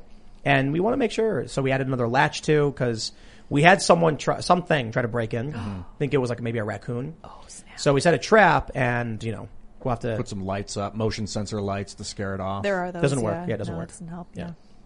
They're bold. twenty-four seven live stream. There you go. I like yep. this. Yeah, just running permanently. I'm looking through my mentions and I tweeted about the video and, and somebody said to tell Tim to fire Ian. Hashtag fire Ian. No, not happening. No, they're saying Ian's fire. That's right. There you go. all right, all right. Let's see what we got here. We got fire Ian. Nick Nast says, hey all, I was listening a few days ago and heard Ian mention he was looking for a P H P developer for the open source project. I emailed info and jobs at Timcast but got no reply. Should I contact Ian directly? If so, what's a good contact email?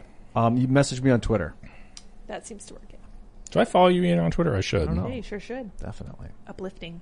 Air traffic controller yes, says the Texas House passed a law making open carry legal even without a permit. Yes. Come on down to Texas. That's a pretty good reason. I, like I follow it. You, Ian, but you don't follow I'm about me. To, Will. How rude. I know. About you. Owned. You too. You too. Right. All right. Let's see. You we'll, got we, me we live. Chris Rose, nineteen eighty-six, says, we need to change the thirteenth Amendment. There should be no slavery at all. All felons that have done their time should have all their rights back. The pink gorilla T-shirt is great. Oh, well, don't you. Don't tell that to Joe Biden, who said that no amendment is absolute. Ooh, yeah, right. Like, mm. you know, all those exceptions to the thirteenth Amendment that need to be made. Yep. All right. White Metal Baby says, Tim, it's time. Announce your intention to form a new independent media center dedicated to true and valuable context opinion. Dibs on first name, Chicken Media. Or is Ooh, that is that a like rooster that. Or a turkey? I can't tell. It's a chicken. Oh, it's a rooster. Oh, oh, Rooster Media. Rooster Media, huh? I like it. Well, now you can't use the name because it was his idea, which means he'll come and sue you for That's copyright. Right. Darn it, man. Good idea, though. I like it. All right. Waffle Sensei says, Will is correct about not voting while having a felony. The felony will come off your record eventually, and if we expect immigrants to follow the law to get in, we should expect citizens to follow higher classified laws to vote on those laws. When you're kind of, wait, wait, wait, wait. Is there a period after you, you leave prison as a felon, you get your voting rights back? Um, I mean, I think if your felony is expunged. Yeah, but how do you, but not, that's, that's like most. Some felonies don't get expunged, mm. I assume. Most don't. I, I don't know, I don't know the details of that, but, uh, that's not, you know, I don't, I don't rely on his rationale for saying why, uh, felons shouldn't have voting rights. Hey, look at this. Sterling Morris says, Tim, look up chicken nipple waterer. No joke. They are top down waterers. They oh. can't crap in. Ah. I will, I will, I will get that. I will look that up right after the show, and we will, we will. They get have that. Good waters. They understand chickens. Robo Cheez-It says, "I will watch this later, but I love the show, so thank you." But Tim, I'm curious. Would you go around, uh, go around your of video calls if you could have Edward? Oh, okay. Oh, your, yeah, your rule. Would I have video calls if I could have Edward Snowden on? No, I wouldn't. But Robo Cheez-It, your name is sweet. I love it. No exceptions. Demaco says, Tim, when are you back? When are you going back on Joe Rogan? Probably never. Um, simply because I am dedicated to making this project work. Timcast dot com is growing. We've got a ton of work we have to do, and I have no time for for for anything. Uh, so Rogan's podcast is fantastic. Rogan's an awesome dude. A big, big, big, big fan. But I get a lot of requests. There's some shows that I've done where it's like I can turn the camera on when I'm already here and just talk for like ten minutes. Hiring people is hard work. We have so many resumes, and there's a lot of people who email us who have no experience and are like, you know, I work in a warehouse, but I can totally do, do this, I swear. And it's like, look, man, uh, I'm glad you guys are interested. I'm glad you're fans, but it's really difficult to quality control everything. And we, we literally can't hire someone who doesn't know how to do a job to do a job. It's, it's hard enough because we're not Joe Rogan level. We don't have that kind of money. So we're trying to get top level people at premium rates, essentially, and it's very difficult. If we want to make this work, we're going to need some talented, free-thinking individuals who are the best of the best at what they do, or to the best of our ability, the best based on how much we can afford to spend. So it's it's tough. It's not it's not it's not easy. I should say I'm not specifically looking to hire a P H P developer. I want to get in touch with people that are doing that, and then bring you into our uh, Element chat, our Fediverse chat. And we'll go from there. Oh, yeah, the, okay. And the open source project too is is external. It's not uh, gonna it's not gonna be owned. I mean, I, I don't want to be owned by anybody. Right. We might do a foundation that collects donations that can help fund the project. Yes. Which the foundation would be owned probably by Timcast or something. But the product, the things that are made, would be free for public use. We probably just keep making tools that are free. You know, yeah. I, I'd imagine why would we stop there mm-hmm. if we could do it. All right. Danine S says, Tim, the YouTube channel Nando versus V Movies has a series called One Small Change. You should check out the episode he did for Wanda's last episode. In my honest opinion, it would have been way better to convey the message they were trying to make. You know what I want to do? I want to do like short sketches of changing movies, and it's like just ending movies very easily by getting rid of the Deus Ex Machina or the idiot plots. God, Game of Thrones did that. The Deus Ex Machina in Game of Thrones was just so awful. Yeah. We, just, like we flew from watching. The south to the north in a few hours. Here we are. God, they Amazing. Just destroyed that series. I, I love finish it. I love how they're like trapped, surrounded by the White Walkers in the ice behind the wall. And then, you know, Khaleesi flies in the dragon in a matter of, what, an hour? Like, you, you just knew that the, the writers were trying to reverse engineer a way to give the White Walkers a dragon. Like, that was right. the problem they were trying to solve. And they're like, well, we can have all the main characters do something obviously and horribly stupid. Like, walk, all, go all the way north to get a live White Walker for some reason to prove that the White Walkers are still here.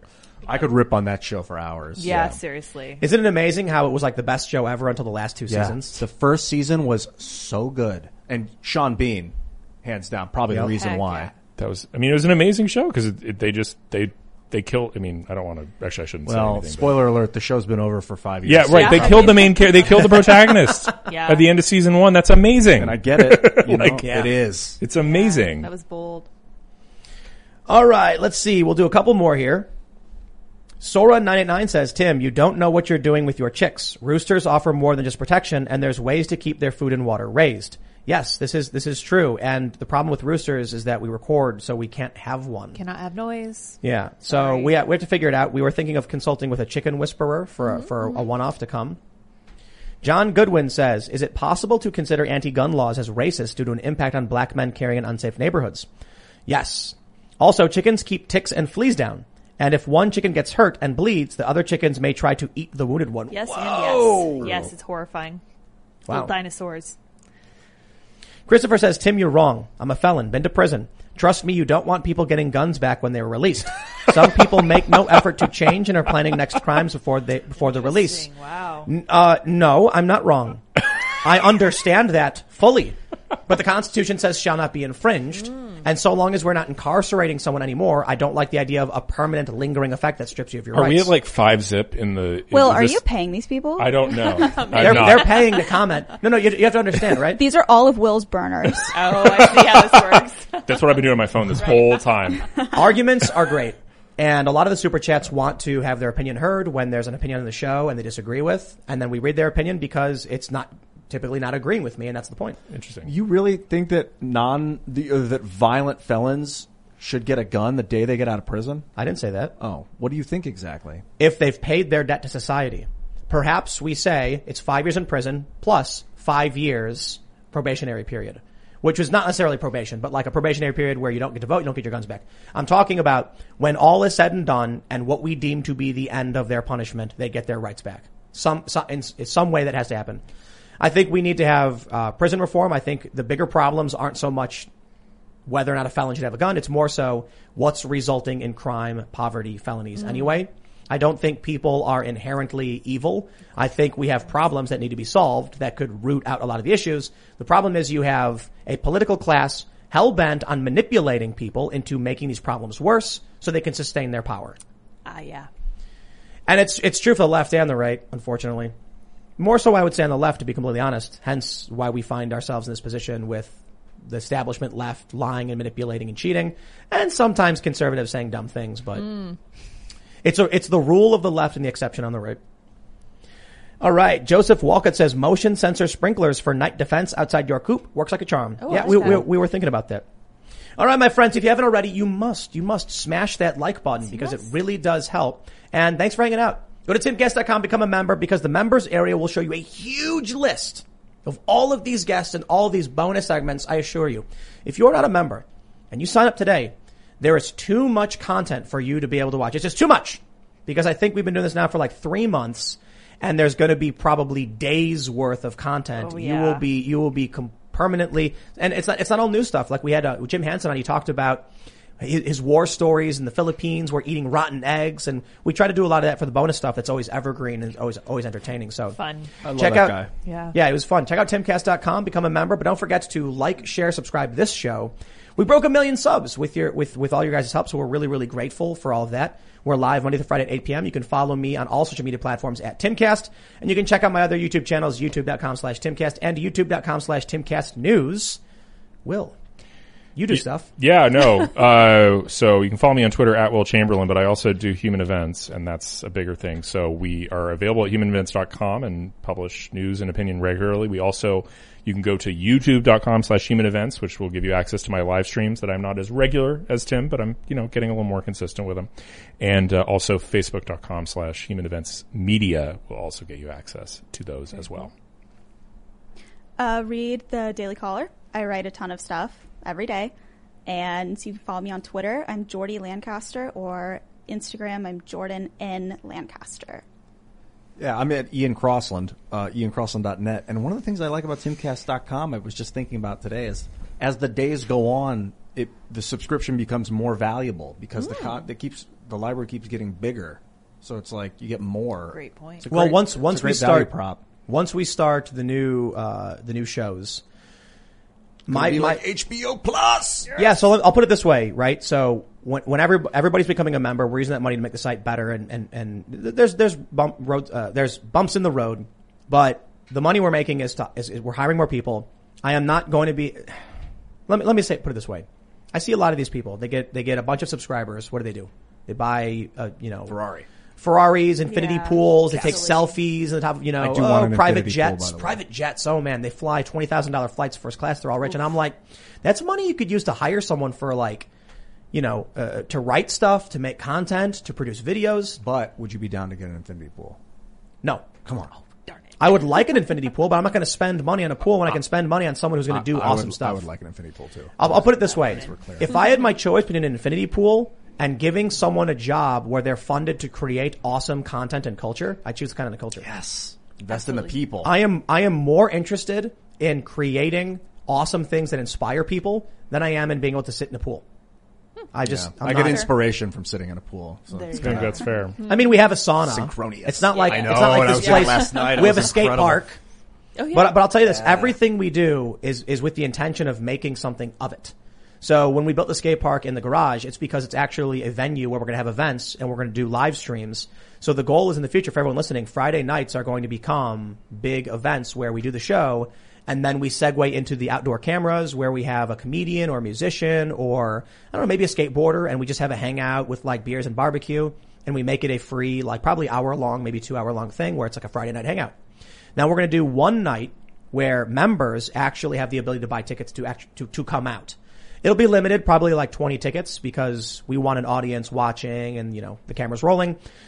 But it's not a big venue, you know, so we can't literally have everybody. But that's the plan, man. It's going to be, it's going to be amazing. We could do cool stuff like, um, we could stream live, Timcast I R L, like one camera angle of the venue. And then if you go to timcast dot com as a subscriber, you get like five more angles. No, no, no, no. We're going to, we're going to have it produced with multicam and everything. Nice. Yeah, yeah. yeah. Cause we're, Sick. we're going to, we're going to have panning cameras mounted. And then all, all we have to do is just, you know, have one person on controls. And so, uh, I want to do, I want to do events. So like Friday night, there are probably a lot of people who are like, uh, you know, I don't, I don't care to watch a talk show, but I'd love to see a stand-up comedy thing from somebody with yeah. multiple comedians. The other thing we're going to do too is periodic, very, very special events that would be effectively pay-per-view, where it's like, I would like to get prominent comedians to do a show as if it were any other venue. But that means they'll want standard venue procedures where it's like people pay tickets, they get a percentage of the ticket sales. So we would just do a digital venue where it's like, okay, we're going to do a, a special event, you know, Sunday night with like these four comedians. It's a five dollar ticket for entry. And then it's online, and then they get a portion of the, of the, of the sales as, as, you know, as they do. So yeah, man, a lot, a lot of, a lot of big plans in that direction. Love you, Tim. Awesome. It's going to be fun. Mm-hmm. Thanks. It's going to be a whole lot of fun. Awesome. Uh, did you shout out? I your... did not. So I will say my two cents on this is that I think the issue that the guys are talking about is entirely cultural. Um, which is not something that you can fix from the top down. You fix it from the bottom up, and that's one of the things we're doing at timcast dot com. But you can follow me at Sour Patch Lids on Twitter and Minds. Everybody, it's Friday night. Thanks for hanging out. We are going to be back Monday at eight p.m., and uh, we're going to be doing some fun stuff this weekend. So we did film a vlog last Sunday, and we had this, this pro B M X guy, Mike Feedy. He did a, a grind on the grind bar, and uh, we're building out the new vlog section. You can see it at timcast dot com. It's just nothing there yet.